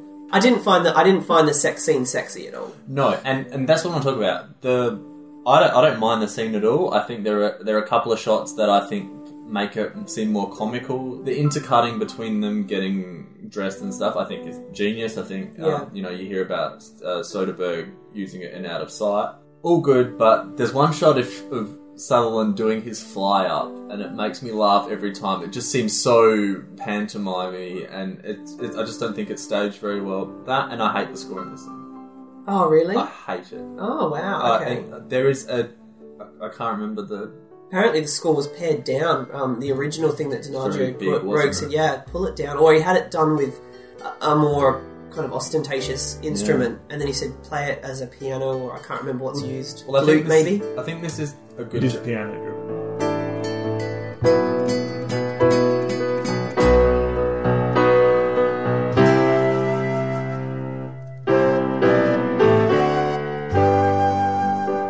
Jumping off point for me and my issue with the score. I I love. There's two kind of themes I, I feel, and there might be more than that, but There's two major themes. There's two major themes. The one that sounds more childlike, I I hate. Like I, I don't like the it at all. imperfectly played recital music. Yeah, and that's played during at one point during the sex scene, and I, and I don't I don't buy it. Like I don't I don't know if it's supposed to be this this idea that it's all happy and everything's happening like that. I don't buy that, but I don't buy that it's completely intentional. That it's supposed to be a little bit cheesy.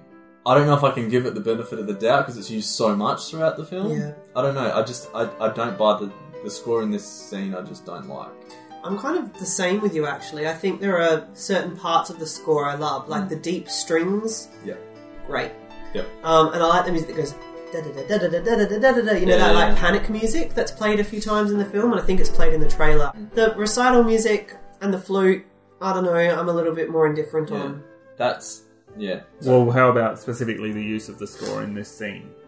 Um, I don't really have an objection to it. Mm. But I think the images are so potent that for me, really, the score, I don't know that I was very conscious of it. Um, but let's just talk a little bit about the composer. It's Pino Donaggio. Roeg met him by chance in Venice on a vaporetto and uh, suggested you score the movie. And at the time, Donaggio was a real famous Italian singer. He'd never scored a film before. He had such a brilliant experience on this film that he essentially gave up his singing career and devoted himself purely to uh, film composition. Uh, he had great success, uh, kind of brought to America with Brian De Palma's Carrie. De Palma got him for Carrie because he'd loved the score to Don't Look Now. Subsequently worked on lots of American horror films like Piranha, and he did a bunch of De- Palma films, Dressed to Kill, Blowout. Um, he also did The Howling. About this, about this scene and juxt, you know, the juxtaposing the getting the dressed with the having sex. I think that it's great at at kind of showing how in a long term relationship you have that mix of passion with then the ordinariness of getting dressed, how you have that warm, comforty feeling in a, in a great, healthy relationship. But then you also have the exhilaration of passion, and that they're put like that side by side, and you're flitting between one and the other, and that they're kind of coexisting. I think it's really, really beautiful and lovely, and really interesting and different. And I think it also shows that the dressing up, which is you do after sex, and you don't think anything of it. And if you are in that kind of relationship, or you are that kind of couple, the sex is almost thoughtless to an Mm. extent. It's uh, Practiced. Yeah, very practiced. It's going through the motions, even if it feels great, even if it's amazing. Yeah. It's going through the motions because it's not something new. It's not something scary. It's exactly the same as putting your clothes on afterwards. Yeah.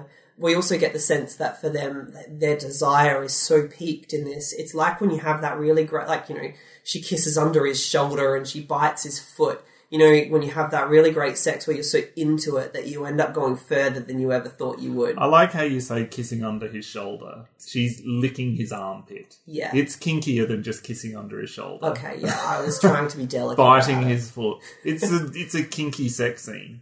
It's but it's true, you know, when you're Shades of Grey. you're with with someone and you really want them, and then you wouldn't well, you want to be part of them. Yeah, yeah. So you end up kind of doing something that normally you would probably think is gross and it's not like from. she's a fetishist.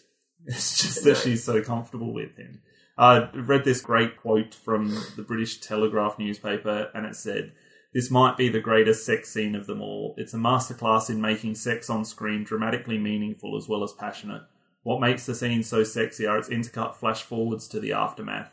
The pulling and straightening of clothes, the affectionate pats and glances that serve as echoes of the earlier lovemaking, its passion and afterglow and lingering sadness all at once, sensual overload from all sides. I read um, I read a nice quote from Nick Roeg. He was interviewed in Film Four, and he said, "You almost never see married couples having sex in films. The emotional context makes it unusual, rather than the amount of buttocks thrust." And that's so true. Mm. Most times, just when you see characters having sex, it's the first time they're having sex. This, Yeah, these people not- have been having sex for years, Mm. but this is a significant sexual encounter because it's been so long. And because Laura hasn't felt up to it, and you know, and, Well, they almost reconnecting Yeah. after the death of Christine. And sex is almost always used from a male perspective, and I like that this scene is really about Laura re-entering the present. It's about being Donald to- Sutherland re-entering. Laura. Apparently, um, have you got anything written down about the classification history for this scene? So the BBFC stipulated before Roeg was doing it, he could have no humping, no rise and fall between the thighs. the scene was completely removed from the film in Ireland, and in the US, I believe he had to remove nine frames. Which isn't much. The third of a second. You know, um, the, so the BBC cut it out when they showed it on TV, the whole thing. I remember when I first watched Don't Look Now, I was like, "Oh, cool, a creepy little, you know, thriller set in Venice." And then this sex scene came on, and I, I remember being really struck by the sex scene, not at all bothered by it, but really surprised that it was in a movie like this. I did not expect it to happen. Obviously, when I first watched it, I read nothing about it. Caught me by surprise. It, it I didn't expect to see it. Did you find the um, the BBFC, the British Board of Film Classification? Did you find that case study? So they've got one on Don't Look Now, and it says uh, the BBFC's view of the scene was that it went beyond what it had passed previously, but there was no reason to intervene beyond placing it at the adult category. But the scene is not compromised. Uh, it is not comprised entirely of sexual mechanics, as Roeg, in a characteristic bout of playing with time, continually cuts away from it. This creates a context for the sex as something natural that has happened between a married couple, signaling their attempt to return to some kind of normality after the tragedy they have suffered.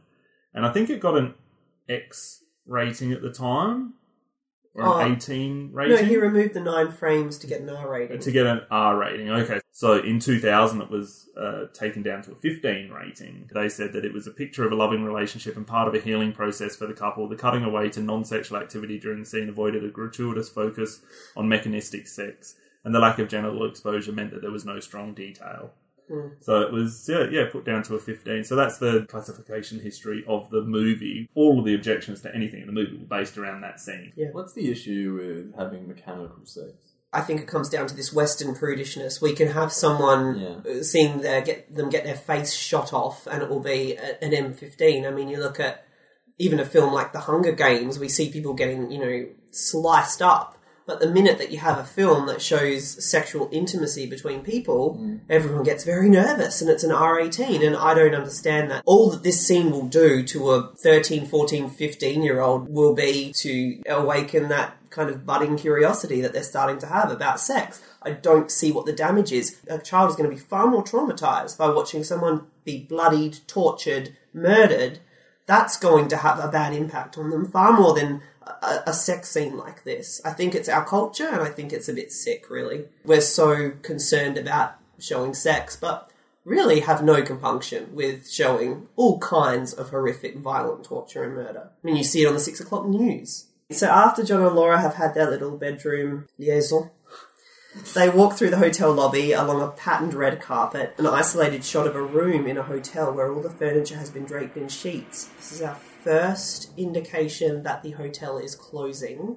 At the time, I didn't know. I was like, what's with this isolated shot? It's only later in the film you realise the hotel's closing, and obviously this is part of them folding everything up. Also Yeah. reminds me a little bit of The Shining. I don't know why. Far less magnificent, but there's that, and then there's like the blue title cards at the beginning. Is also like The Shining. Come and play with us, Danny. I guess it's uh, a little bit different now as well because the tourist industry and with flight and everything, it's so much easier to get somewhere. So you wouldn't really have hotels closing. Yeah. Back then, I guess it was normal. They closed for the winter. People went on holidays. The the owners of the building ran it as well, so they needed a break. I think Rose says a lot that um, Venice in the winter is a very depressing place, Yeah. and it's not like what you see on you know, Postcards. postcards and that kind of thing. And it's I can imagine that as well. Winters are really quite grim in Venice. There's a sense of isolation, its separateness. Laura and John become lost looking for a restaurant where they have reservations, and John takes Laura further down the alley, insisting that he's heading in the right direction, and come to a small area with steps leading down to a pool of water. The camera focuses on John's hand hovering in front of him as if he's been drawn to this place instinctively rather than intellectually.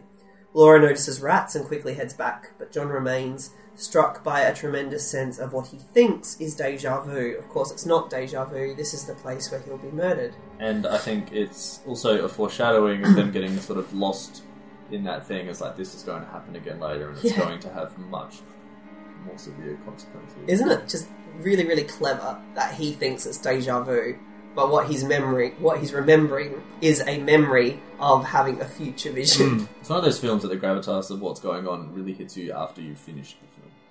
Yeah, and even in the days after. Yeah, yeah.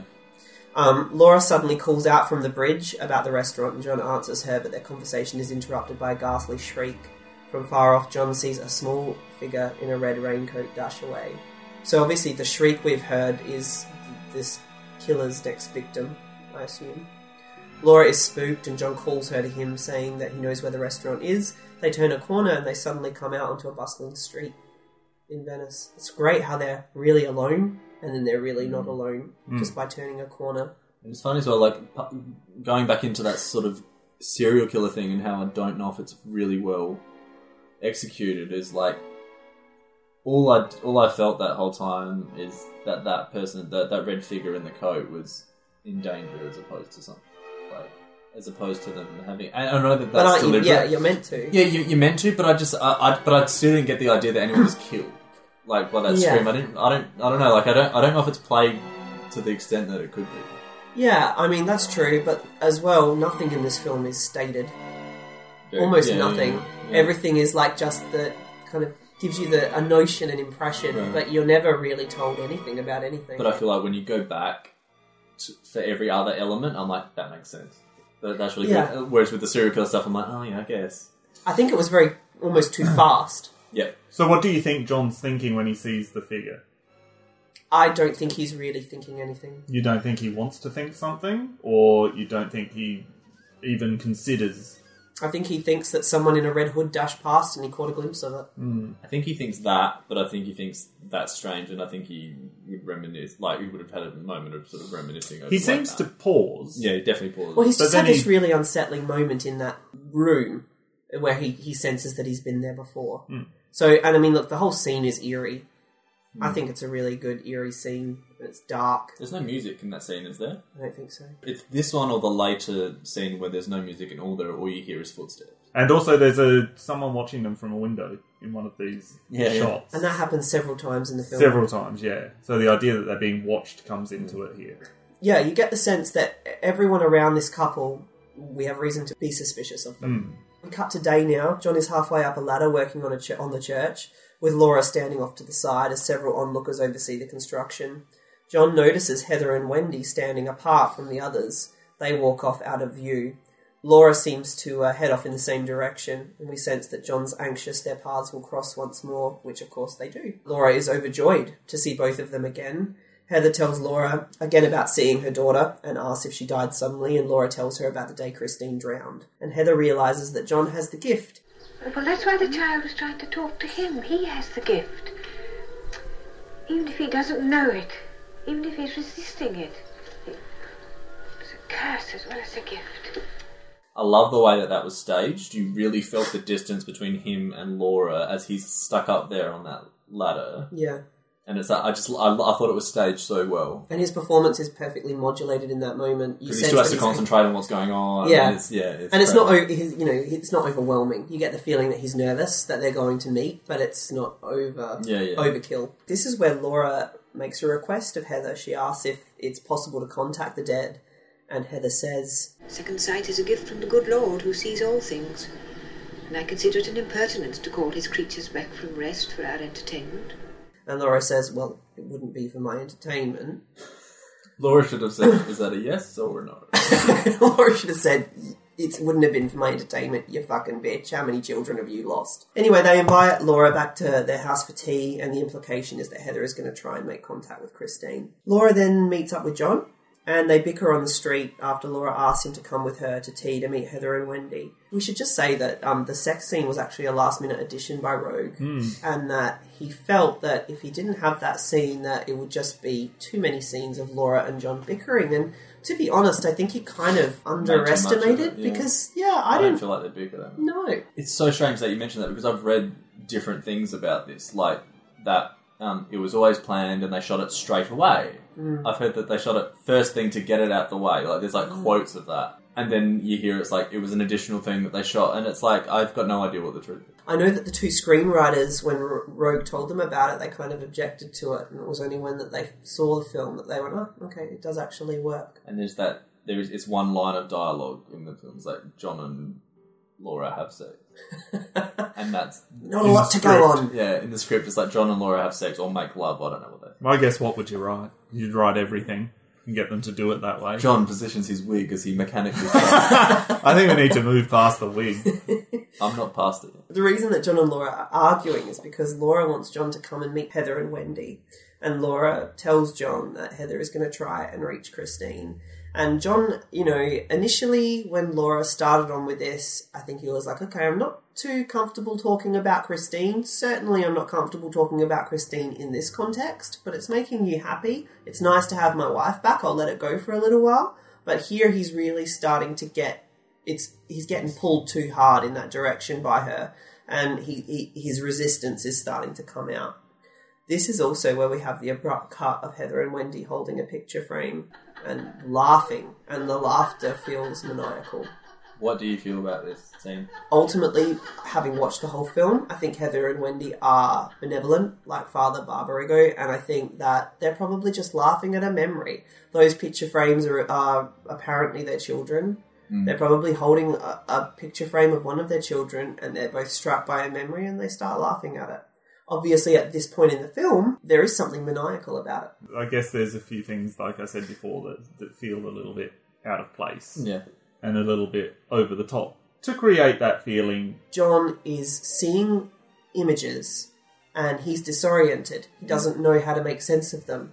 And Roeg does it to us as the audience. Yeah. We're seeing images and we're mm. disoriented. We don't know what to think or how to feel or how to contextualize them, what they mean. Mm. I like that. I like that what John is going through, we are also going through watching the movie. Mm-hmm. We're still on the street. And Laura says to John, I've listened to you. You were the one who said let the children play where they want to. You let it go near that pond. Thanks for the memories, Laura. Thank you. You said you'd give your life in exchange for hers. Well, you can't do that. Jesus H. Christ. John, she's trying to get in touch with us. So this is where we get the hmm. reveal that there's just a mutual understanding between this couple that John is responsible for Christine's death. No anger anymore. Just that's what happened. That those are the facts. I'll put it back out on the table again. It's also bitchy that she just lays it all on him. She like she was sitting in this same room. Hmm. But we imagine that that comment has come out of thousand conversations Yeah, yeah. where she has screamed it at him Yeah. and he's screamed back at her and that there's been some sort of they found some sort of common ground where they've been able to both go yeah okay I also feel like it was quite self-deprecating. John is that kind of guy, and I feel like he would just shoulder the blame. We are now in Heather and Wendy's apartment, uh, and Laura is there. Heather names all of the children. This is when we discover those photo frames have, chi- you know, photographs of their children in them. Wendy returns, and we find out that the bust on the mantle is a child named Angus, and it was Wendy's son who died young. And this is when Wendy says, It jars you're losing one like that. But I had two more. So can you, I dare say. and then Heather says, Nothing can take the place of the one that's gone. I thought this was like a bit of a shallow comment for Wendy to make to Laura, knowing that Laura has lost a child. You mean just a thoughtless comment? Yeah, Yeah. yeah, like, oh, you can have another one. Well, I mean, she's already got another child. Wouldn't you think that if you'd lost your little girl, you'd want your son around you, not put him well, to yeah. a boarding school? I always thought that was Yeah. a bit off. Yeah. At the start of this movie, yeah, they move on and the son's not with them anymore. Maybe they really only like Christine. Maybe they don't like Johnny at all. what I don't get is why you'd have a bust of your dead kid. So while all this is going on, this kind of kind of exchange between Laura, Wendy, and Heather, uh, it's intercut with John sitting at a pub, Hmm. and um, Getting drunk.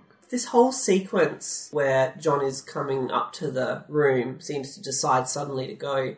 It almost it's cut in a way as a lot of these scenes are, where it feels like Laura and John are reacting to one another, even though they're not in the same physical space. Hmm. Heather seems to have made contact with the spiritual realm, and we know this because she's fondling her breasts and making orgasmic sounds, which really isn't a Heather thing to do, and it's really weird. it's so weird. it's like that. Yeah. It's really bizarre and it's sort of um, very overtly sexualized. I don't understand why she needs to be fondling her boobs to get into the afterlife of a kid. It's so strange.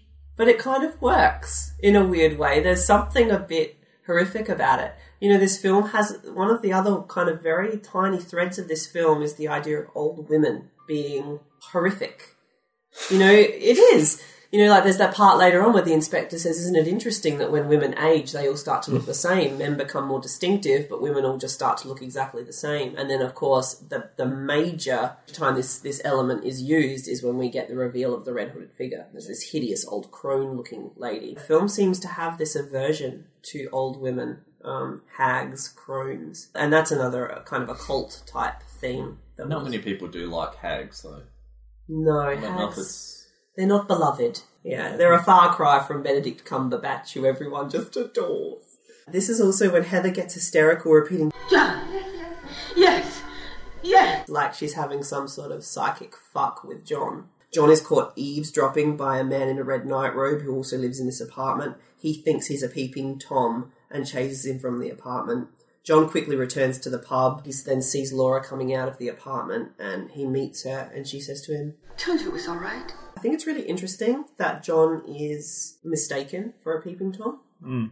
And again, it's this idea of characters misunderstanding, not having all of the facts, making snap judgments based on limited information. Back at the apartment, Laura describes Heather's trance and that she warned her that John's life was in danger. I really think we have to leave Venice.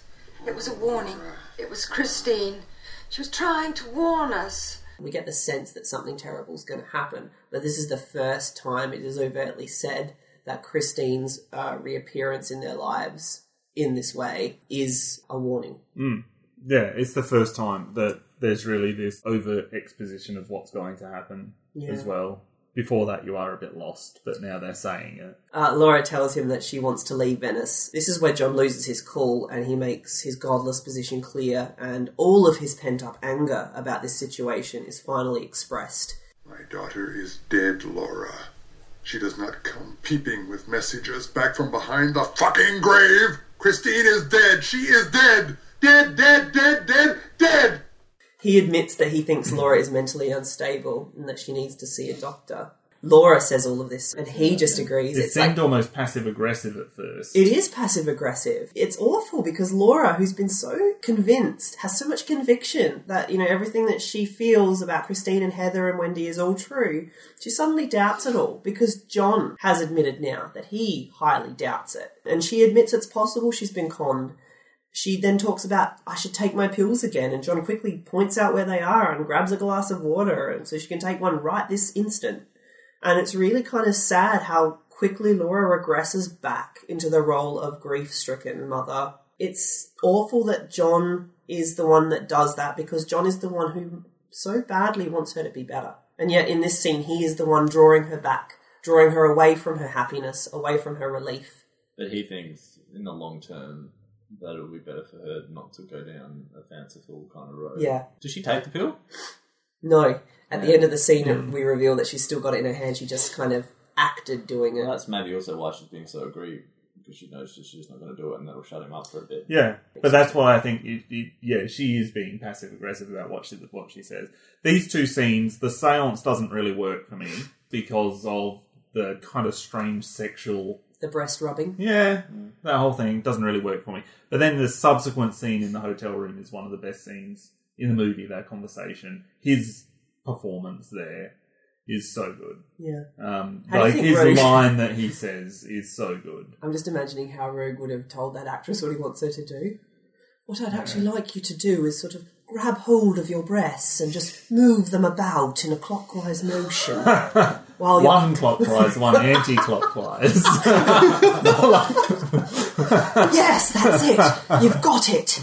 The weird thing is, is that was improvised. I couldn't stop her. She insisted on doing it that way. So, okay, we then cut to it's night time, uh, and in the middle of the night, the phone rings and John answers it. The connection is bad before coming good. What is with this bad connection at the beginning of this phone call? Because it's hard for me to believe it's just nothing. A lot of it's about men don't know what's going on, and men are unable to communicate in this movie. And firstly, it's the headmaster who calls up, and he's unable to uh, say what's happening. The headmaster's wife takes the wife phone. takes the phone, and she's able to communicate. So she's communicating to John at that point, Yeah. but she's able to get the, her point across. So they're trying to say that because it's a man trying to communicate it with a man over the phone, because men are so hopeless at communicating even the connection. In this world. Yeah, I like it. Could just be a shitty line.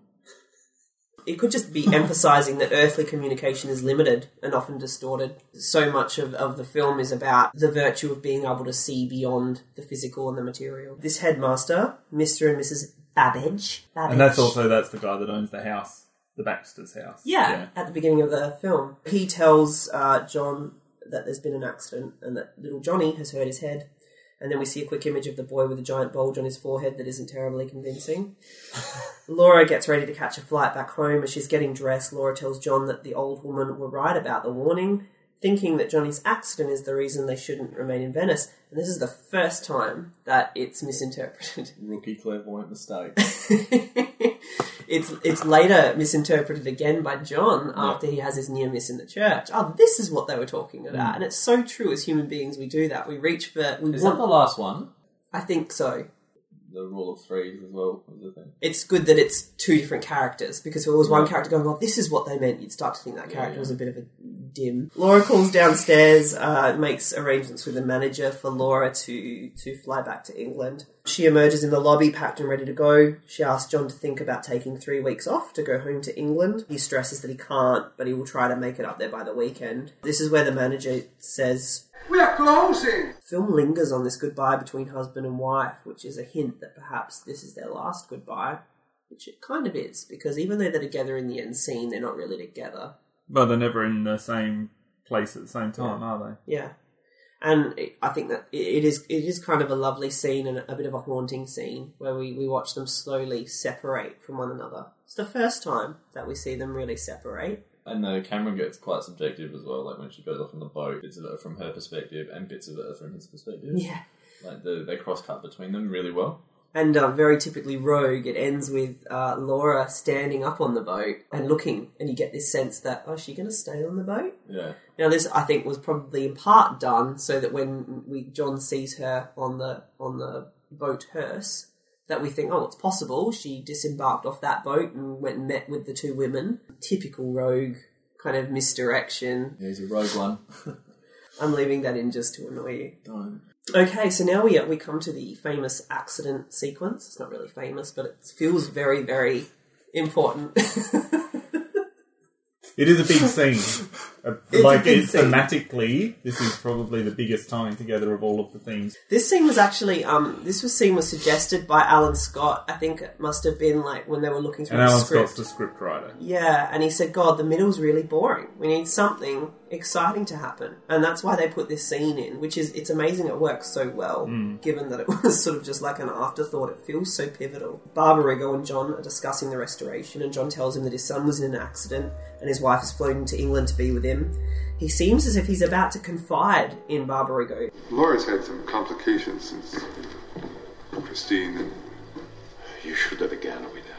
Barbarigo's brought some mosaics, which he wants John to look at. John climbs a ladder. As he's climbing the ladder, we get that sort of transposed shot of Wendy cackling, which is another indication that maybe these two women aren't uh, And that- altogether good. And that was added. That was added by the editor. That was And Roeg liked it. and Roeg liked it. Yeah. Yeah. Do you think it worked? I could have done without it. Yeah, I thought it was overkill. Yeah. What did you think, Dave? Yeah, no, I agree. It could have been taken out. Yeah. I think the scene's good enough. Yeah. and it's not like it's, it's not like the rest of the movie. And I think there's, as I said, there's several points with those two women that don't really fit with the movie for me. Yeah. Also, um, when Barbarigo says that about John, at this point, three separate people have told John to get out of Venice. Now, Mm. I, I understand he's not superstitious, but come on, mate. Like, three people? And also the fact that the bishop, who I guess is his boss on this building site, he's or in certainly charge someone he has to report to, yeah. Yeah, is the person that he would probably go to to request a few weeks off, Yeah. and he doesn't. Yeah, at that he point, stays. he gives him a perfect opportunity. You should have gone with her. He could have said, "Oh, I need three weeks to go back to her, Mm. to go back to England," and he doesn't. In this scene, John hoists himself onto a suspended scaffold and is comparing the tiles. He's probably about 50 feet above ground. Uh, really, really well shot. Um, the they- depth they- of. yeah, the especially the shots. shots from above. Yeah, it looks so perilous. They show exactly how how perilous it is, how Yeah. how much danger, how high he is above the ground. Oh, there's. I think there's a great tension in this Mm. scene. As he, even as he like as he's climbing the ladder, you, it's eerie. Yeah, but there's Um, something really beautiful about it. The fact that these people used to work in these conditions and get things that were amazing done. It was so interesting that it's like a side of a, I guess, a priest life in Venice or whatever. Like you don't, you wouldn't expect is part of their job description. Like, and Yeah. he talks when he talks about, I've got like a family member that we've been using for generations or whatever about restoring these churches. I never thought that. Like Mm. until this film, like that's something priests would have to worry about is upkeep of a church, Yeah, rather than yeah. just getting clientele in. And Yeah. some of these churches that would be hundreds and hundreds of years old. Yeah, Okay, when John's up there on this sort of precarious scaffolding, a wooden slat above him gives way. It crashes through at the scaffold's glass window, tips the whole thing sideways. John is left clinging to life by a support beam, while the men around him scramble to help. He manages uh, to to get freed, uh, to get kind of pulled over, and the men cheer, uh, all except Bishop Barbarigo, who looks grimly contemplative. Now John's had three warnings and a near death experience, and he's still not going to leave Venice. But this is also this accident. It, ju- the reason it feels pivotal in the film is because it is the first time that John starts to consider that Laura and how she feels that there might be some credibility to the warnings to psychic Hmm. phenomena. This is a this changes his perspective. A very stubborn man who has this decidedly atheistic perspective is suddenly not completely, but so, kind of starting to contemplate that there might be some truth to that. This is the first time you feel like there's like a a presence that's not human. I feel like in terms of um that plank, the way it Yeah. hits, it feels like there's a design to it. Yeah, it doesn't feel purely It doesn't, it doesn't feel like it, that could be coincidental for some reason. John's fall here uh, involves broken glass for the third time. Um, Mm. It also appeared in the opening scene when Johnny rode his bike over the glass and um, John spilled a glass of water, and then it reoccurred in the restaurant when Laura fainted, causing glass to go everywhere. And it's the third fall, and there's another reference to falling immediately following the scene. Christine falls into the lake, Laura faints uh, and falls, and here John almost falls. And just after this scene, John talks to the bishop about uh, the bishop's father being killed in a fall. My father was killed in a fall. Yes? Yes. Sutherland apparently uh, had an, uh, a near death experience. They had a stunt guy to do the stunt, and the insurance wasn't properly teed up, or he didn't feel it was good enough for his family in the event of his death, so Sutherland was forced to do the stunt himself. he was attached to a Kirby wire, which was supposed to keep him suspended 50 feet in the air in case he lost his grip on the scaffold beam. He later discovered the Kirby wire would have been rendered ineffective by how twisted it became during the stunt. So had Sutherland lost his grip, it could have proved fatal. He could have actually fallen. He wasn't actually being held up there by anything that was um, Hmm. reliable. I wonder if these kind of stories just get made up. Like, Hmm. because he was very. Didn't seem like there was any near death experience, like, in his interview on Criterion. He just seemed like it was. The big thing about it for him was overcoming his vertigo in that thing. Yeah. Nothing. To, he doesn't mention like that at all. And I'm not saying it's not the case, but I just I just feel like these are things that like producers or people that are in charge of selling DVDs get on the IMDb trivia. page. Yeah. And he does have a history of doing his own stunts. Like in Body Snatchers, he did all of the own, all of his own stunts running across all the grading at the end and stuff, and it was like pretty full on stuff. Uh, this is the second misinterpretation of that warning. Um, so Laura first qualifies it with Johnny's injury. John is now qualifying it with the accident at work. Barbarigo says, I wish I didn't have to believe in prophecy, but I do. And this kind of harks back to the idea of it being a blessing or a curse, the idea that you can tap into the metaphysical. So John and Barbarigo find a crowd as they're walking, gathered along a bridge, and they see that police are dredging a woman's body from the canal. A couple of children let out a shrill laugh as the feet and legs of a- a lady break the surface of the water. That shrill laughter. In Don't Look Now, almost all of the laughter is menacing. Hmm. No one ever laughs in a joyful way. And the way that the laughter is put in the track, it's so loud, it's mm. chilling. It's, it's, it's essentially the same as, you know, a stab of music in a horror film when those kids laugh. And it's really gross that there'd be a bunch of kids laughing at that. I mean, who are these kids? Jesus Christ. There's something really naked and unceremonious about this scene for me.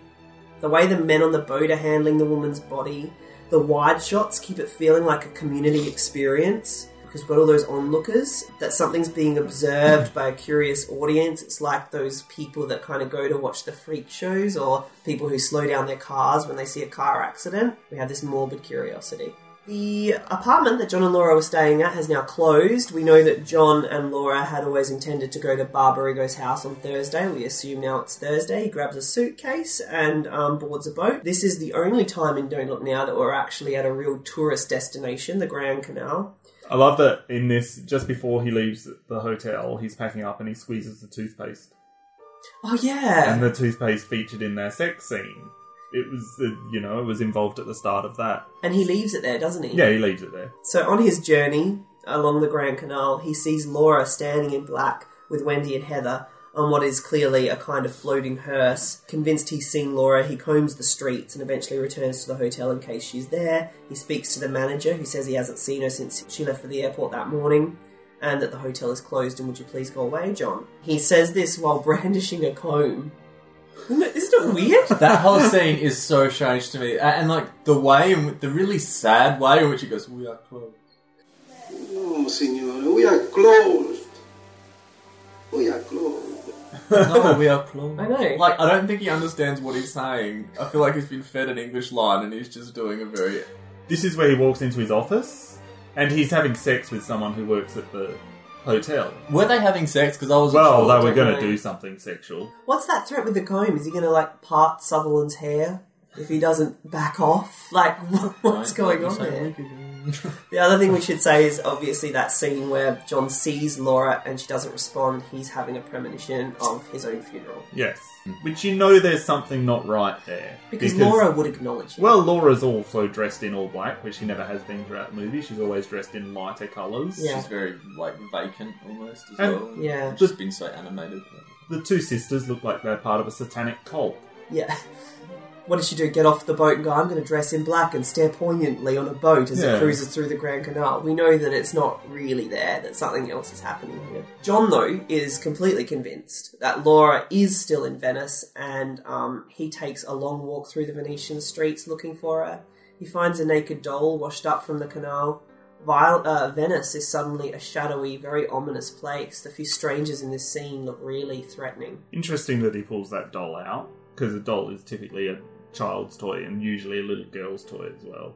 Pulls it out of the water. It could also naked. just pose it for Christine's body. I Hmm. think there's something very kind of primitively sad about Hmm. that moment where he gets that doll out. So now we meet the inspector. John has a sketch made of Heather and Wendy and takes the photograph of his wife, which he'd grabbed earlier as he was leaving for Bar- Barbarigo's place, and he takes it all to this inspector, who isn't terribly concerned and seems vaguely suspicious of John. This is where we get the line, Age makes women grow to look uh, more like each other. Don't you find that? He also says to John, What is it you fear? And that's when John recounts his story. And this is one of the only examples in Don't Look Now where we actually have a, a lucid piece of dialogue. My wife met these two women a couple of days ago, and uh, one of them, the blind one, claimed to have seen Christine, our dead daughter. She said Christine was happy. My wife collapsed, and when she came round, she, she was totally changed. She was happy. She had come to terms with the death. I love the quote: "The skill of the police artist is to make the living appear dead."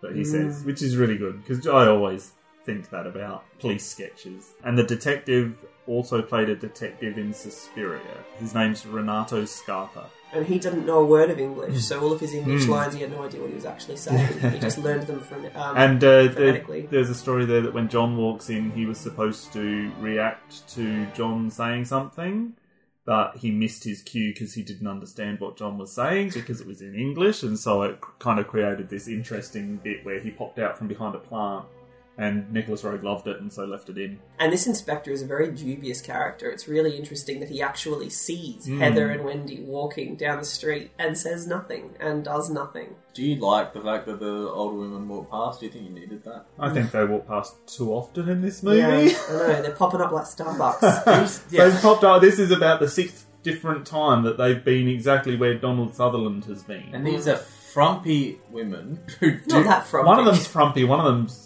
into self pleasure, as we've also already Yeah. seen from a seance. Got nothing to do with their weight, though. They're kind of put together, they're All I'm- dressed well. Yeah, but okay, they're fine. But all I'm saying is like these are like middle-aged women. Apparently, they're putting the miles around Venice. like, Yeah. They've done like thirty k's. I don't know.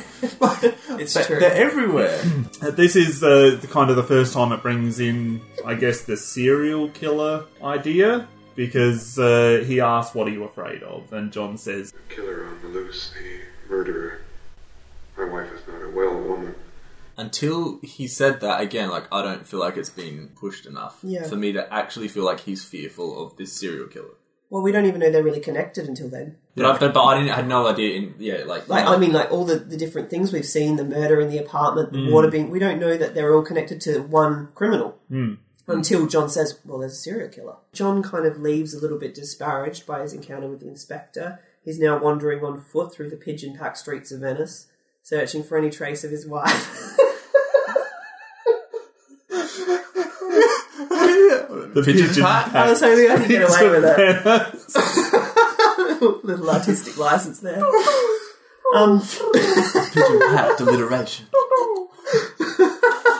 What a beautifully eloquent podcast this is. Pigeon Full of vivid imagery. As John is walking through the streets, we see he's being tailed by somebody, and we assume that this is uh, somebody the inspector has put onto him. John sees the figure in the red hood peering from across the river, but the figure darts away. Now, one thing that happened in the inspector's office was that, because obviously John knew where the women lived, because he went and Hmm. listened on the other side of the door. The first time that he walked around, he obviously couldn't find that apartment. He kind of couldn't get his bearings. Well, so does that happens to the person, the people watching as well, the viewer, because there's so many different little alleyways and everything, and you've been stuck in this, and you don't realize it until just a little bit further on from here that you've been stuck in this tiny little space throughout Mm. the entire movie. And the inspector says to John, Look, go and try and find this apartment because obviously that would Mm. help them locate these two women who John believes have taken Laura against her will, kidnapped her essentially. John is able to find the hotel now and he asks the reception about the old women and they take him to the ladies' room and he finds it empty. The man who's been tailing him follows him up to this room and then introduces himself, which was is a little unexpected and odd. And then we get another sudden switch to Wendy and Heather and they're walking through a new hotel room. Which they do explain later because of reports of a peeping Tom. That's really funny. Oh, that's great. Which It's is John. John. That's. That's really good. so that's again comes to sort of self fulfilling prophecy, doesn't Yeah. it? And the idea of fatalism in this film. This walk through Venice is spectacular, and I love the mixture of shots. You get handheld shots, you get still shots, you get POV shots, you get these wide shots. It does make you want to go to Venice. Mm. Me. I don't think it makes. I, I can see why they, people had a problem with it though, Yeah. because it doesn't paint the people or the circumstances very nicely. John goes back to see Barbarigo, and while waiting for Barbarigo, he uh, calls Johnny's school back home, and the headmaster's wife hands him to Laura, which completely stuns him. This scene is very interesting how it's cut because we always see John in a very comfortable close up, facing the camera. Laura, on the other hand, we get these kind of obscure close ups. Sometimes she's sort of half in the frame, half out. Sometimes we get, then we get a close up of her mouth. So it gives us the sense that is Laura there or is she not there? Barbarigo catches John, who's a little shaken. John says he wants to talk to him, but asks to use the phone first, and that's how the scene ends. And I'm, I was I couldn't help but think, is that the phone call that he made at the beginning of the scene? But then I think no, I think the phone call is to the police to say that he's now knows where Laura is. She's in England. And that's when the police would tell him, well, we've arrested Wendy and Heather. You better Mm. come down here. This is the shot that I mean where it becomes clear that you've been stuck in this really tiny little place for so long. For me, I really felt it because when he calls up Laura in England, there's a shot of the school children outdoors Mhm. and they're all playing, and there's this great open space. Mm. And even though it only lasts a couple of seconds, you want it to last for longer because you've been trapped. John goes back to the police station where they're holding Heather in connection to Laura's disappearance. John apologises her for the mix up and escorts her back home. Uh, Laura lands back in Venice. Then we get another night walk through Venice. This time it's John leading Heather back to her new apartment. And Heather seems to have totally forgiven him for, you know, implicating her in a kidnapping. I know. She's not fussed that she's sitting in a jail cell, really. Yeah. And she takes it quite well. She, Yeah. knew, she, she knew she was getting out. And then here's where she says, One of the things I love about Venice is that it's so safe for me to walk. Thank you. what is safe about Venice? It is I've got all of these staircases. It's got um, paths leading into bodies of water. Not to mention, there's a serial killer walking around at night stabbing people with a razor. So okay, and then she kind of qualifies it with this. I can hear based on the echoes about where I'm walking. But you know what?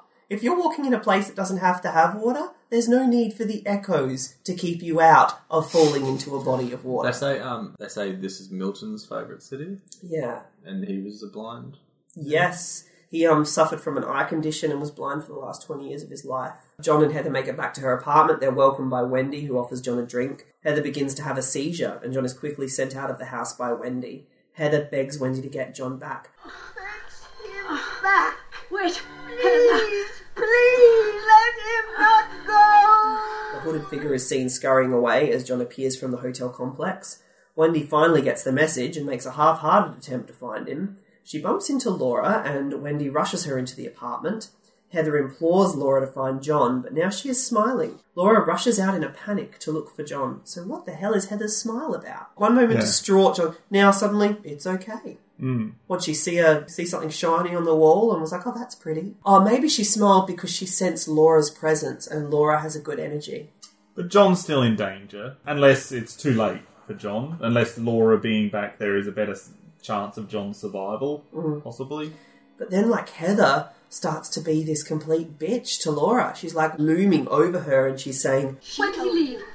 She told Where'd you he to go? leave. I don't know. She told you must know where he went. Why did he where did he say he was going? She told you leave Venice. it's like that annoying kid at school who's like, I told you so. You know what I mean? Like, why? What, how is this helpful? Wendy calls out for Laura from the apartment window, but Laura disappears down a dark alley. John is now trying to find the hooded figure, and he sees this red hooded figure boarding a boat, and he goes after this person. At this point, he seems to believe, or he's convinced, that this is Christine. He tries to steal a boat, which upsets its owner. Then he sees the figure move further down the street and crosses a bridge in pursuit.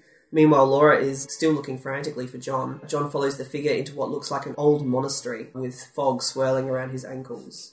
I thought the fog was overdone. I don't think it's really in keeping with what's been happening. It's just appeared out of nowhere that there's fog all around him. Do you 100% believe that he thinks it's Christine or just somebody that's in danger? Well, I think he thinks it's Yeah, I Christine. think so as well. Just because there's a, a sense he's not he's not there's no distress on his face when he says he says it with such conviction and a certainty and a calmness. And I think they both think that it's Christine. Because there's this scene where Laura goes up to the gates that John's locked behind him and she shouts out, Darlings. Not darlings. she's Yeah, she's yeah. talking about both of them. There's a really poignant moment when she does that. Mm. When he gets to the to they get to a kind of an impasse and the, the red hooded figure is standing like against a wall, the way a kid would do at time out. Mm. And he says And a friend. I won't hurt you. Then if he says, I'm a friend, I won't hurt you, that implies that it's not Christine to me. You need to say it's dad. Not necessarily. I think if it, Hmm. I, I did think the same thing, but then if a child is scared, I think that is something that you could say to them, especially if you if enough time had passed that they might not recognise you. and he also doesn't know in what form. Christine is now going to be in. Yeah, I'm not. I'm, not- I'm just not convinced he 100 percent believes it's Christine. I think I, I. I don't know. I feel like he's just seeing somebody that reminds him of Christine, and he's worried for their safety because of the So do you killer. think that he's still atheistic at this point? No, no, no, no. I don't. Um, not at all. I think there's a pot, like a thing that he thinks it could be, but I don't think he just goes. I'm definitely chasing Christine. I think he wants to know what he's chasing, as opposed to like I'm definitely chasing Christine. Because I don't. I, th- I think he'd be like it's Daddy, or he'd say her name. The figure turns and we see that she is a female dwarf with a hideous crone's face. Wait. She stabs John several times in the neck with a razor, and as he bleeds out, um, and he bleeds out as an extraordinary set of images fill the screen, his life flashing before his eyes with bells clashing over the soundscape. One of the most beautifully composed moments in the film for me. I think those those those um, bells are so stirring. The way those images all come together, there's something so stirring about it. It feels like the beau- the most beautiful bookend to the film.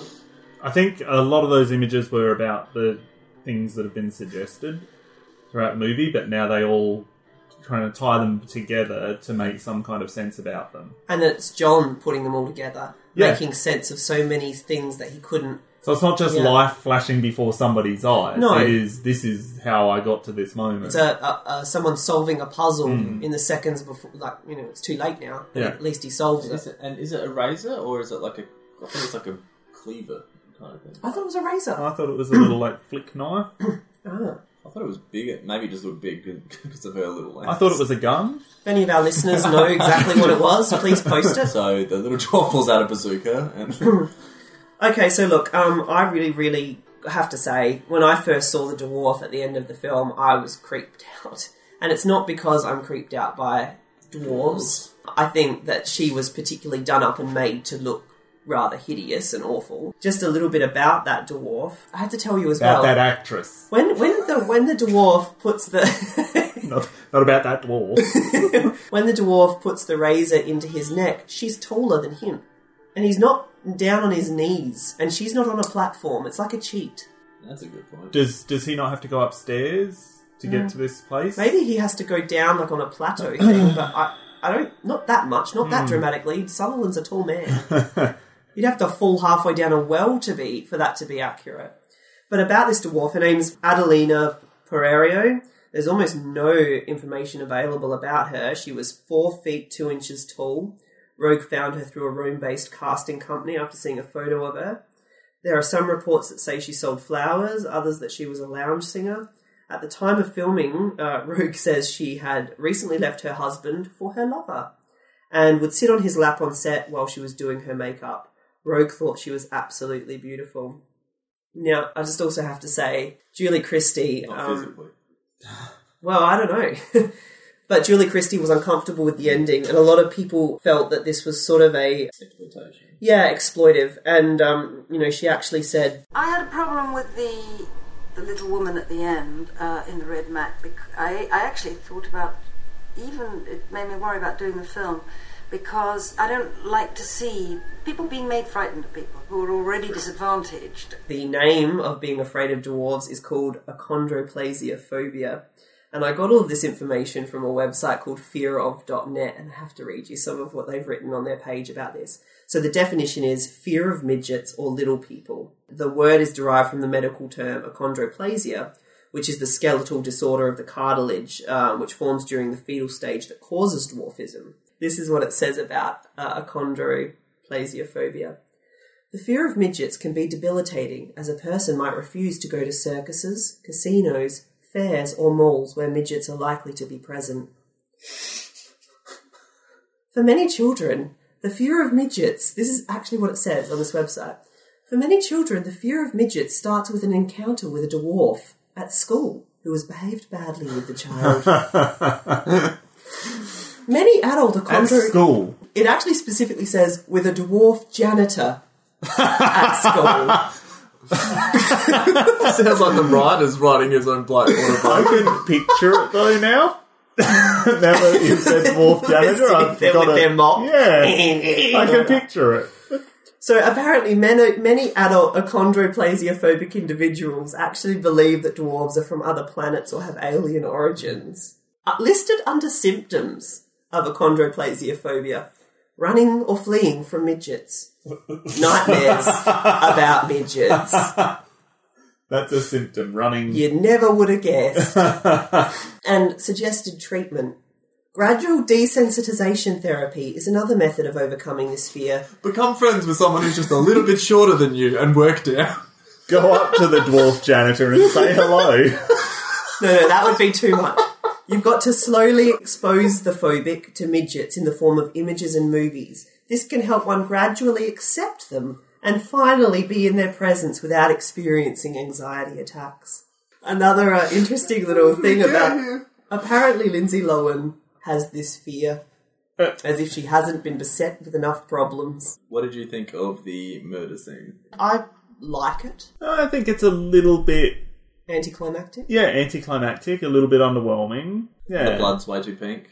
it is. In many Mm. 70s films, there seems to be a current. Like, I, I, I've seen 60s films where blood looks a lot more real than 70s films. I'm not sure. People talk about like Argento films and say it's supposed to be like an expressionistic thing and all that kind of stuff. I don't get it. I don't know what the expressionistic thing would be. This is the last time that we see red. The last red we see in the Yeah. film is Mm. John's blood. I just think it's way too pale. It's good watching him shake, like when he's dying. I don't know. I don't feel like Yeah. that, I, that's not done enough. Do you like the um the montage of all those shots that Mm. bring it all together though? I think that's really good and kind of needs it. I think they're really moving because most of the shots as well are about his relationship with his wife Laura, and that's really what we're sad about. Yeah. is that that connection is now broken. I think that moment with all the, those memories coming, like coalescing and stuff, it's like, it's, I think it's probably one of the best moments of editing in the film. And I think, like, with the editor, who uh, is Graeme Clifford, who worked with Roeg and Man Who Fell to Earth later on, and also did the Rocky Horror Picture Show. He did a bunch of films with Did, a, didn't did a bunch of stuff, yeah. Yeah. The idea of editing back in those days, that would have to be physical edits. Hmm. So Yeah. the amount of cutting that was like, and it also gives weight to the idea that like each cut was thought through. Yeah, It was it was planned. It was gone. Okay, that you have to like splice the film, Yeah. stick it together. Put it on the fucking thing and like watch it go around. Like these days, you could do cross cut so quickly because it's a couple of clicks on a mouse. Yeah, it's far more have to- tactile. yeah, and it is, and it's like it's funny because in a, a scene like that, again in present day cinema, it would feel cheap. Mm. But in this film, it doesn't because it's been planned and thought out throughout every kind of scene, and it comes and you get that payoff at the end of it. Yeah. And I feel like it, that's a testament to the editing and obviously the planning and the shooting of the way it's done. But editing, I think, really comes through, particularly in this scene. I think. yeah, the, the precision that has kind of been throughout the whole film, Mhm. you really feel it strongly here. It's it's real, really masterful. Those those assembly of images. Uh, what we come to now is the final scene. Laura is seen on the hearse, just as she was in John's vision, with uh, kind of being flagged by Wendy and Heather. And we discover that the funeral that um, John saw in the Grand Canal was actually his own. And she kind of has this tranquil look on her face. Apparently, she was originally meant to be veiled, but Roeg decided to um, have the veil off, and to also, instead of have Christie look sad or distraught, to look kind of uh, calm. And the idea was that he's with Christine now. Yeah, and that nothing now can be taken away from her. That you know she knows that they they exist on another plane, and that they can they cannot be taken from her any more than they have been. And, And, that she, and she's single now in Venice. and she's still got a few years left in that tank. Just quickly, there's Yeah. a difference between the um, scene that he saw of his own funeral and the final boat ride, which is that their son is there. So he wasn't on there the first time. The sun Yeah, it means so little to Donald Sutherland that even if he didn't even go, didn't even make it into his like Psychic cognition fucking thing. That's so Well, funny. the son means so little throughout the movie. Let's be honest. It does. He doesn't. He doesn't help his sister. Julie Christie doesn't help Heather off the boat. Yeah, I noticed that too. I At thought, the end. and she walks with such grace still, like Heather. Like she does it, and you kind of like, oh, okay. Like she, like really she does- can see. Yeah, yeah. Which has been a, a running kind of theme through the film. So why don't we talk a little bit about the release of the film and some of the reviews, Damien? I'm particularly interested in Pauline Kael because I like her. Her review isn't that interesting. Oh, don't be stupid, Cameron. I just want to look at how um, Don't Look Now got funding, and you kind of have to look at how Roeg was funding his films at the time. His previous movie, Walkabout, is an Australian movie, uh, or at least the content is, and it was produced in Australia, but it was funded by Americans who'd set up a holding company in Australia. It was produced by American company 20th Century Fox, and written by an Eng- English playwright, directed by an English director, and starred mostly English actors. It's regarded as part of the Australian new wave of cinema that started with both Walkabout and Wake in Fright purely because of the content and the location shooting rather than its production history. And likewise for Don't Look Now, Roeg moved offshore for the production. As we've said, it was obviously set in Venice and it was a British and Italian co production. If anything, though, this was something that helped Roeg, as noted by Paul Newland in his book Don't Look Now British Cinema in the 70s, and he stated that the economic situation of Britain's film industry was tenuous and therefore it opened up rare opportunities for creative freedom on the part of enterprising and ambitious talents like Roeg. And it's kind of up against the American new wave of cinema when it came out because America's obviously the biggest market for these films. And so a couple of years or five years before this film came out, there'd been this movement to realism and the kind of the sexual revolution and the counterculture started with Bonnie and Clyde and Easy Rider and those kinds of movies. So it got a pretty good reception in the UK and it did not get a great reception in the US, which was its other major market. Did we ever get box office? No. Did anyone? If any of our listeners have an official box office figure for this, I would love to see it because I, I, you read so many mixed reports that, that it did well and then it did not so well at the cinemas. So if anyone has that, You can find isolated ones like how it did in Greece or how it did Yeah. in Switzerland, but there was no uh, worldwide gross that I could see. And I No, there wasn't. It wasn't. It wasn't released, and it was such a staggered release. It was released in the UK in October. It was released in January in the US in 1974. Peter Bart, who I guess we've talked about a little bit, he said it performed fairly well. In terms of box office, it was blocked from reaching number one, and we don't know what number it got to. But The Exorcist was out from Christmas 1973, and that was number one for the first six weeks of that year. Funnily enough, the highest grossing film of the year was The Sting, which was released the day before or the day after The Exorcist, and which also never reached number one because of The Exorcist. And The Sting went on to be one of the highest grossing movies of all time. Only Gone with the Wind, Snow White and the Seven Dwarfs, and The Sound of Music had grossed more than it to that point. But in terms of critical reception, Roger Ebert gave it a fairly positive review, rated it 3 out of 4. And of course, he'd later changed that to 4 out of 4 and he did a retrospective analysis, shot by shot analysis in his film class. He said uh, the movie is billed as a psychic thriller, and that's fair enough. Its supernatural content is taken at face value. This isn't a movie like Rosemary's Baby where you can never quite be sure there's not some rational explanation. Almost all of it was shot in Venice, that fantastical city that anticipated the Gothic style, and the locations are so much a part to, of that effect that it's impossible to imagine the movie being set anywhere else. The movie was directed by Nicolas Roeg, whose previous credits include The Uneven Performance and The Unsung Walkabout. He's a former cinematographer and a genius at filling his frame with threatening forms and composition. He uses Venice as well as she's ever been used in a movie. The five times she's been used, this is the best. I'm sure Venice had been used a lot more than that. Yeah, so Vincent Canby from the New York Times wrote uh, Nicolas Roeg's Don't Look Now, which opened yesterday at the Sutton Theatre, is a fragile soap bubble of a horror film. It has a shiny surface that reflects all sorts of colours and moods, but after watching it for a while, you realise you're not looking into it, but through it and out the other side. The bubble doesn't burst, it slowly collapses, and you may feel, as I did, that you have been had. Not only do you probably have better things to do, but so I'm sure do most of the people connected with the film. These include Julie Christie and Donald Sutherland, who play a haunted young English couple, and maybe even Mr. Roeg, the director, who has staged a number of individual individual sequences with a lot of dash and style, but not enough to dis- to disguise the emptiness of the screenplay. Goodness gracious. He Mm. Hated it. He did hate it, but he had a really great quote. He said, Don't look now, stops being suspenseful and becomes an elegant, tra- elegant travelogue, Travelogue. that treats us to second sightseeing in Venice. Which I loved that he said second sightseeing. What a delicious pun. It was funny. Molly Haskell wrote a review for the Village Voice. She wrote, Only the dearth of gothic horror movies and the perennial appeal of the Death in Venice theme can explain the rave reviews that Don't Look Now has received, both here and in England. It was directed by Nicolas Roeg, who was once, and is always, if his latest film is any indication, a cinematographer. It is a film in which everything seems to have been sacrificed for pictorial effect. Um, so I was able to track down the full review by Pauline Kael, which Wow. is pretty rare. Yeah. Thanks to the New Yorker's subscription service. Oh my god. I think you can subscribe for a dollar for twelve weeks. So and then off. and then you have to go through every issue in some horrible format. You can't search it; it's not available in text. Uh, I think she balances balances her opinion perfectly, and basically she liked the film while calling it trash.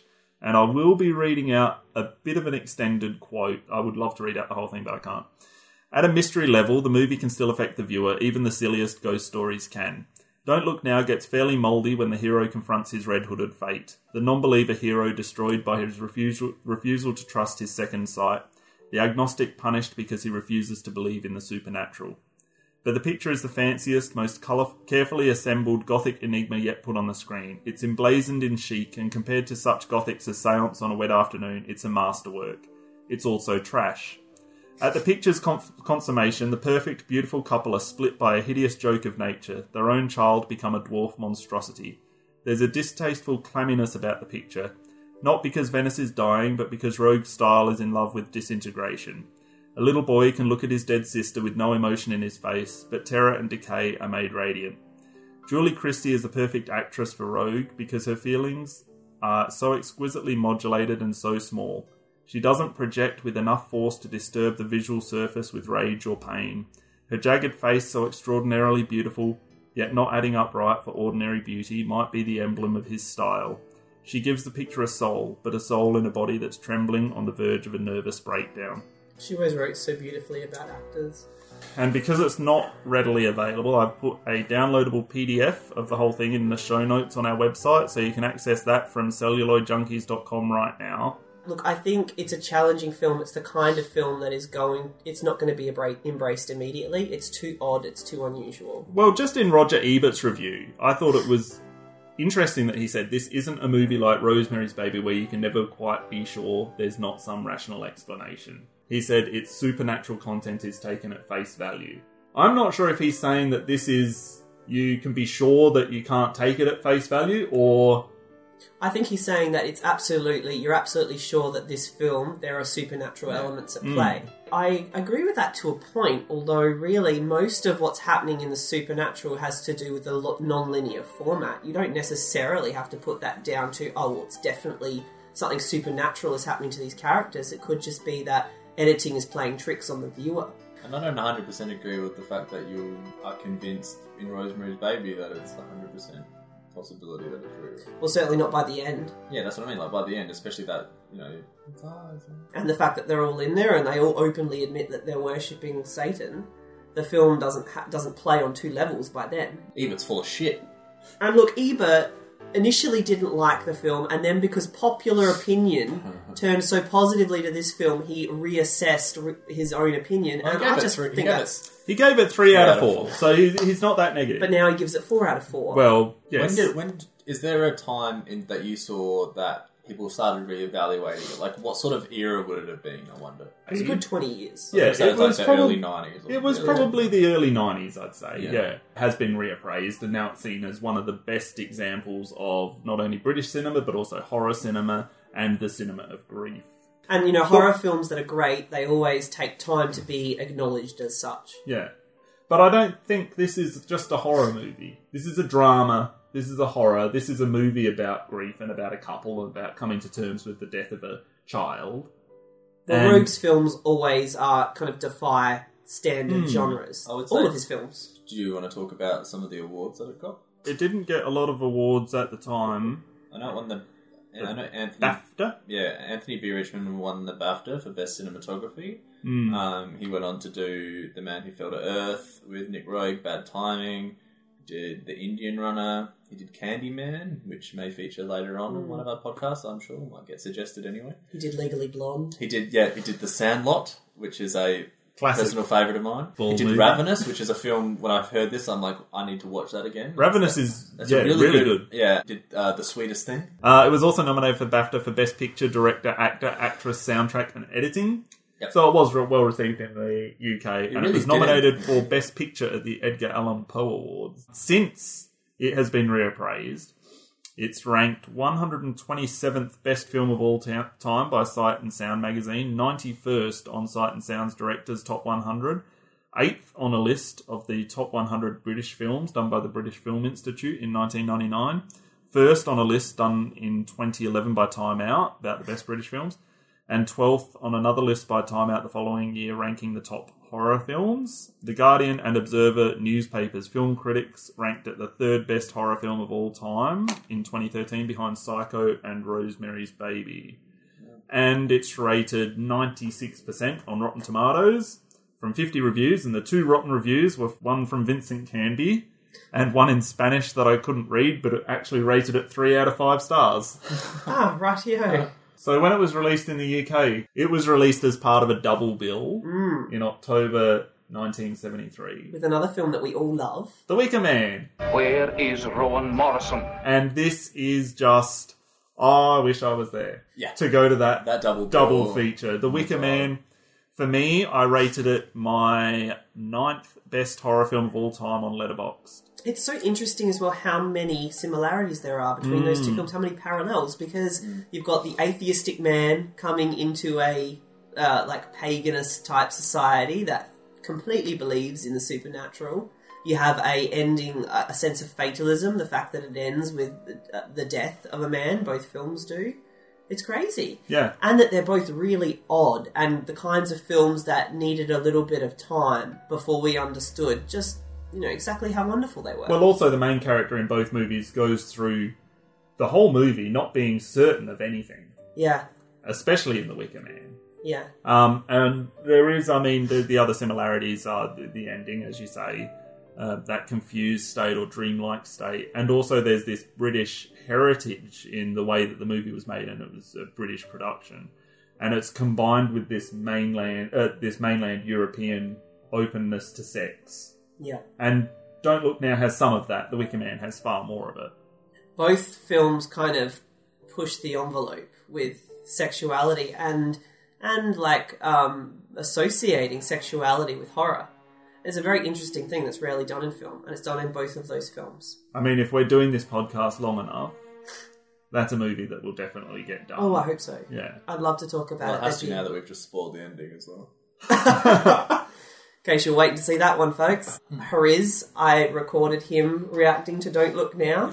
Uh, Okay, so I just wanted to get your thoughts because we've totally goofed out and nerded out on this film, and I just thought it might be nice to put in because I think a lot of people will feel this way about Don't Look Now. I didn't like it, not one bit. Why? I think it was one of the worst made films in. Worst made? Worst made films. Really? it was all over the place. It was confusing. It didn't make sense. And I think a lot of people can agree with me on this one. Maybe it just gets you confused. Because a lot of people love this film. It's a classic in horror cinema. It's considered one of the best British films ever made. Um.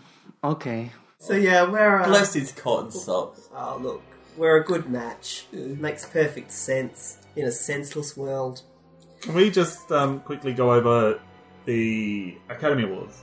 So the Best Picture nominees in 1973 were Francis Ford Coppola's American Graffiti, Bergman's Cries and Whispers, The Exorcist, and The Sting, and A Touch of Class. Most of you should know all of those movies. The one I wasn't familiar with was A Touch of Class, which is a romantic comedy starring George Segal and Glenda Jackson, and she won Best Actress for it. That was a second. And American Graffiti is directed by George Lucas. Did I put Cop- I put Coppola? But Coppola might have produced it. That Right. might be why it's under Best Picture. Because producers get listed. So the Sting won Best Picture, and that wasn't unexpected because it had great critical reception, and it was the highest grossing movie of the year. I've not seen The Sting. I've seen it once. Was it good? It's alright. So, is there any movie in there that you have seen that you would replace Don't Look Now with? The Sting. You didn't like The Sting? No. I um I I haven't don't seen a lot of those. I haven't seen three of those films. I don't think Don't Look Now is as good as The Exorcist. Yeah. And I have seen The Sting, and it is great. And it's difficult to place Don't Look Now in there. Especially because there were so many other big movies that came out that year that also didn't get nominated. Papillon, The Way We Were, Last Tango in Paris, Paper Moon, Day for Night, Badlands, Day of the Jackal, The Last Detail, The Long Goodbye, Mean Streets, Scene Wow. from a Marriage, Serpico, Sisters, and The Wicker Man. See, there's a lot more that I would put in, but I don't think I'd necessarily put in Don't Look Now. Yeah. Don't Look Now as well feels like a nichey film. Mm. It doesn't feel like it's a, a central mainstream film. So That list of films that you've read out in the 70s in one year is better than Everything that's everything been in the last decade, like decade Yeah. maybe. Like, like the, you know, you wouldn't be able to pull a list as good from the last 20 years. No. Well, I agree. I, I wouldn't put Don't Look Now in there. I think Don't Look Now is awesome, but I wouldn't put it in that. I don't in that know. I list. don't- There are some other films there. Alright, well, uh, can I do the quiz now? Okay, so who wants to go with first with the first question? Oh, Cameron can go first. Alright, Cameron. Here we go. Got a nice one for you here. What is the English translation of the film's alternate title in Germany? I'm glad Cameron went first. Um, no idea. It's really bad. It's When Gondolas Wear Grief. Oh, okay. and um, the Italy uh, release Oh. was In Venice, A Shocking Red December. See, that's pretty good. I like that. That's a good tagline. Why December? Shocking Red December, I don't mind for like a Christmas Maybe it horror was. film. Maybe it was released But in there's December. no mention of Christmas in Don't Look Now. Yeah. Okay, uh, Damien. True or false, Don't Look Now was adapted as a musical production in England in 2007. Uh, I know it's a stage play. I don't know if that stage play is a musical, but I'm going to say true. False, you were right. It was adapted as a radio adaptation and a stage play in 2007. It wasn't a musical. Right. So, I let's was just being a real dick. reinstate for our viewers that on a Reinstate. 50 50 question, Damien got it wrong. My, my question, I had to know German. Let's just let's swing it back in my favour. Give me a true or false. Okay, Cameron. You don't have a true or false, do you? No. No. What film was Sutherland's son Kiefer tormented by a child wearing a red coat? That's so bloody easy. I, I hope I get to answer it. I'm doing the thinking music. Oh. Dun, dun, dun, dun, dun, dun. Means it's in. Bum bum bum bum. Fuck. I do know this is going to shit me off so much. We're still here, listeners. We're just waiting. no. Flatliners. Fuck, I was going to fucking say that. well, why didn't you? Because Why'd I- you just say Because I- nah? What year was the film given a limited re-release in cinemas? 2006. 2001. Oh. God, you're both fucking terrible today. Oh. It's a bit easy when you write the questions. You're getting the quiz next time. Okay, Cameron. What famous Roger Corman film released in 1964 was Nicolas Roeg's cinematographer on? Um, Man, I You can't look at your want this laptop. question. I can't remember, but I, I yeah, okay. Damien? Mask of the Red, Red Death. That's Okay. a brilliant, brilliant movie. Now, we should do Damien- that one. Equal points there. What Cronenberg film, we know that Cronenberg loves Don't Look Now, is considered to be directly inspired by Don't Look Now? Is this like the final question? Oh, I know Yeah. this one. Like, if I get this question correct, do I win? Well, so far you're on one. That'd be the Brood. Two for Damien, zero for poor little loser Cameron. Okay, Next next podcast, we're going to come up with our own trivia questions for Luke. and he's going to have to learn Swahili. I like Luke's questions. I've won two in a row. Okay, um, Oh, just quickly, false, and he got it we need to uh, mention this. So, uh, in April of 2015, a series of news articles came out that Studio Canal was looking at remaking this Mm. film. And Donald Sutherland, while he was doing promotion for one of the Hunger Games movies, said, Don't embarrass yourself by making it. What's interesting is that it's gone very quiet since then, and um, hopefully it stays quiet. I can't think of a more ridiculous idea. What would you be remaking? Do you know what's weird? Is Don't that now. Jaws, Jaws has never been remade. Yeah. And Jaws, you know, it's a pretty simple story that you could adapt into anything. Hmm. And Don't Look Now is probably, if it got released now, still not going to find a market. It's so of its time as well. Like you wouldn't get lost in Venice. You would And have don't an look iPhone. now. I mean, so Like- much of it is so much of it is technique. I mean, the you know the story of Don't Look Now is really kind of superfluous. It's the technique and the mood and the tone, and that's Mm. all purely Roeg. You can just see that they'll make a dog's breakfast of it because they'll try to make a linear, structured remake that's for broad consumption, and it will be a total fucking mess. But we are in the age of remakes and, you know, the things that are a sure thing. And I just don't know how anyone could look at Don't Look Now and say, that's Yeah. going to make us money. It didn't. I mean, we don't know because there's no proper box office figure or whatever. But like, we don't even know if it made a ton of money back then. It, it Yeah. seems ridiculous. I don't. I can't imagine the well is that tapped. Hmm. So look, if anyone from Hollywood with any clout is listening to this podcast, we don't fucking want a remake of Don't Look Now, so fuck off. Out of five, Don't Look Now. I give it a solid four stars. Woohoo! I went four too, Damien. Yeah, I'd go four and a half. Okay, Hmm. nice. I Yeah. originally went four and a half on my Letterboxd, so Letterboxd viewers will notice there is a discrepancy. Yeah, Just like four Roger star- Ebert. But I take it. Constantly reassessing. Here we go. Let's go over the films again. Okay, please, yes. Have you actually made a choice? Um, I will. I think I have. Okay, so James Foley's 1992 adaptation of David Mamet's Glengarry Glen Ross, Stanley Kubrick's 1975 period drama Barry Lyndon, Peter Weir's 1993 drama Fearless, and Alan J. Pakula's 1974 political thriller The Parallax View. Well, um, okay. I'm gonna go with. It's really hard. Yeah, I know. They're really good choices, all four of them. And I've seen them all. Let's go. Fearless. I state now I've not seen Fearless, so this will be a virgin viewing for me. Yeah, okay. Let's hope he likes it, otherwise, it'll be a very interesting podcast next month. Yeah, well, it could be the first one that we disagree on. Also, we all want to say thank you for tuning into our inaugural pod- podcast. We were very Heartened by how many people bothered to listen to us crap on for two hours. Hmm, yes. Thank you as well for the great feedback from our first episode. We read and reply to all messages and comments, so feel free to get in touch with us. We have great fun bringing you these podcasts, and if you have fun listening to them, please check us out on the web. Our website is located at www.celluloidjunkies.com and includes all episodes plus the extensive show notes for each episode. You, sub- you can subscribe to our podcast through the iTunes Store or via Apple's Podcast app or using your preferred podcast app on Android phones. If you enjoy our podcast, please rate and review it in the iTunes Store. Finally, you can check us out on Facebook at facebook.com slash celluloid junkies podcast or by searching for celluloid junkies, and on Twitter at twitter.com slash cjunkies podcast. If you'd like to get in touch with us directly, simply email hello at celluloidjunkies.com or message us on Facebook. Thank you very much. See you guys.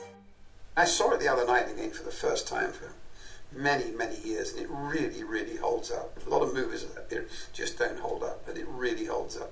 And there's some other great British movies, but I mean, this one really stands out, and I think it's a. I would say it's Nick's sort of masterpiece myself. I really, I really would, and it's a, it's a great honour to do that movie. Probably be around a lot longer than me.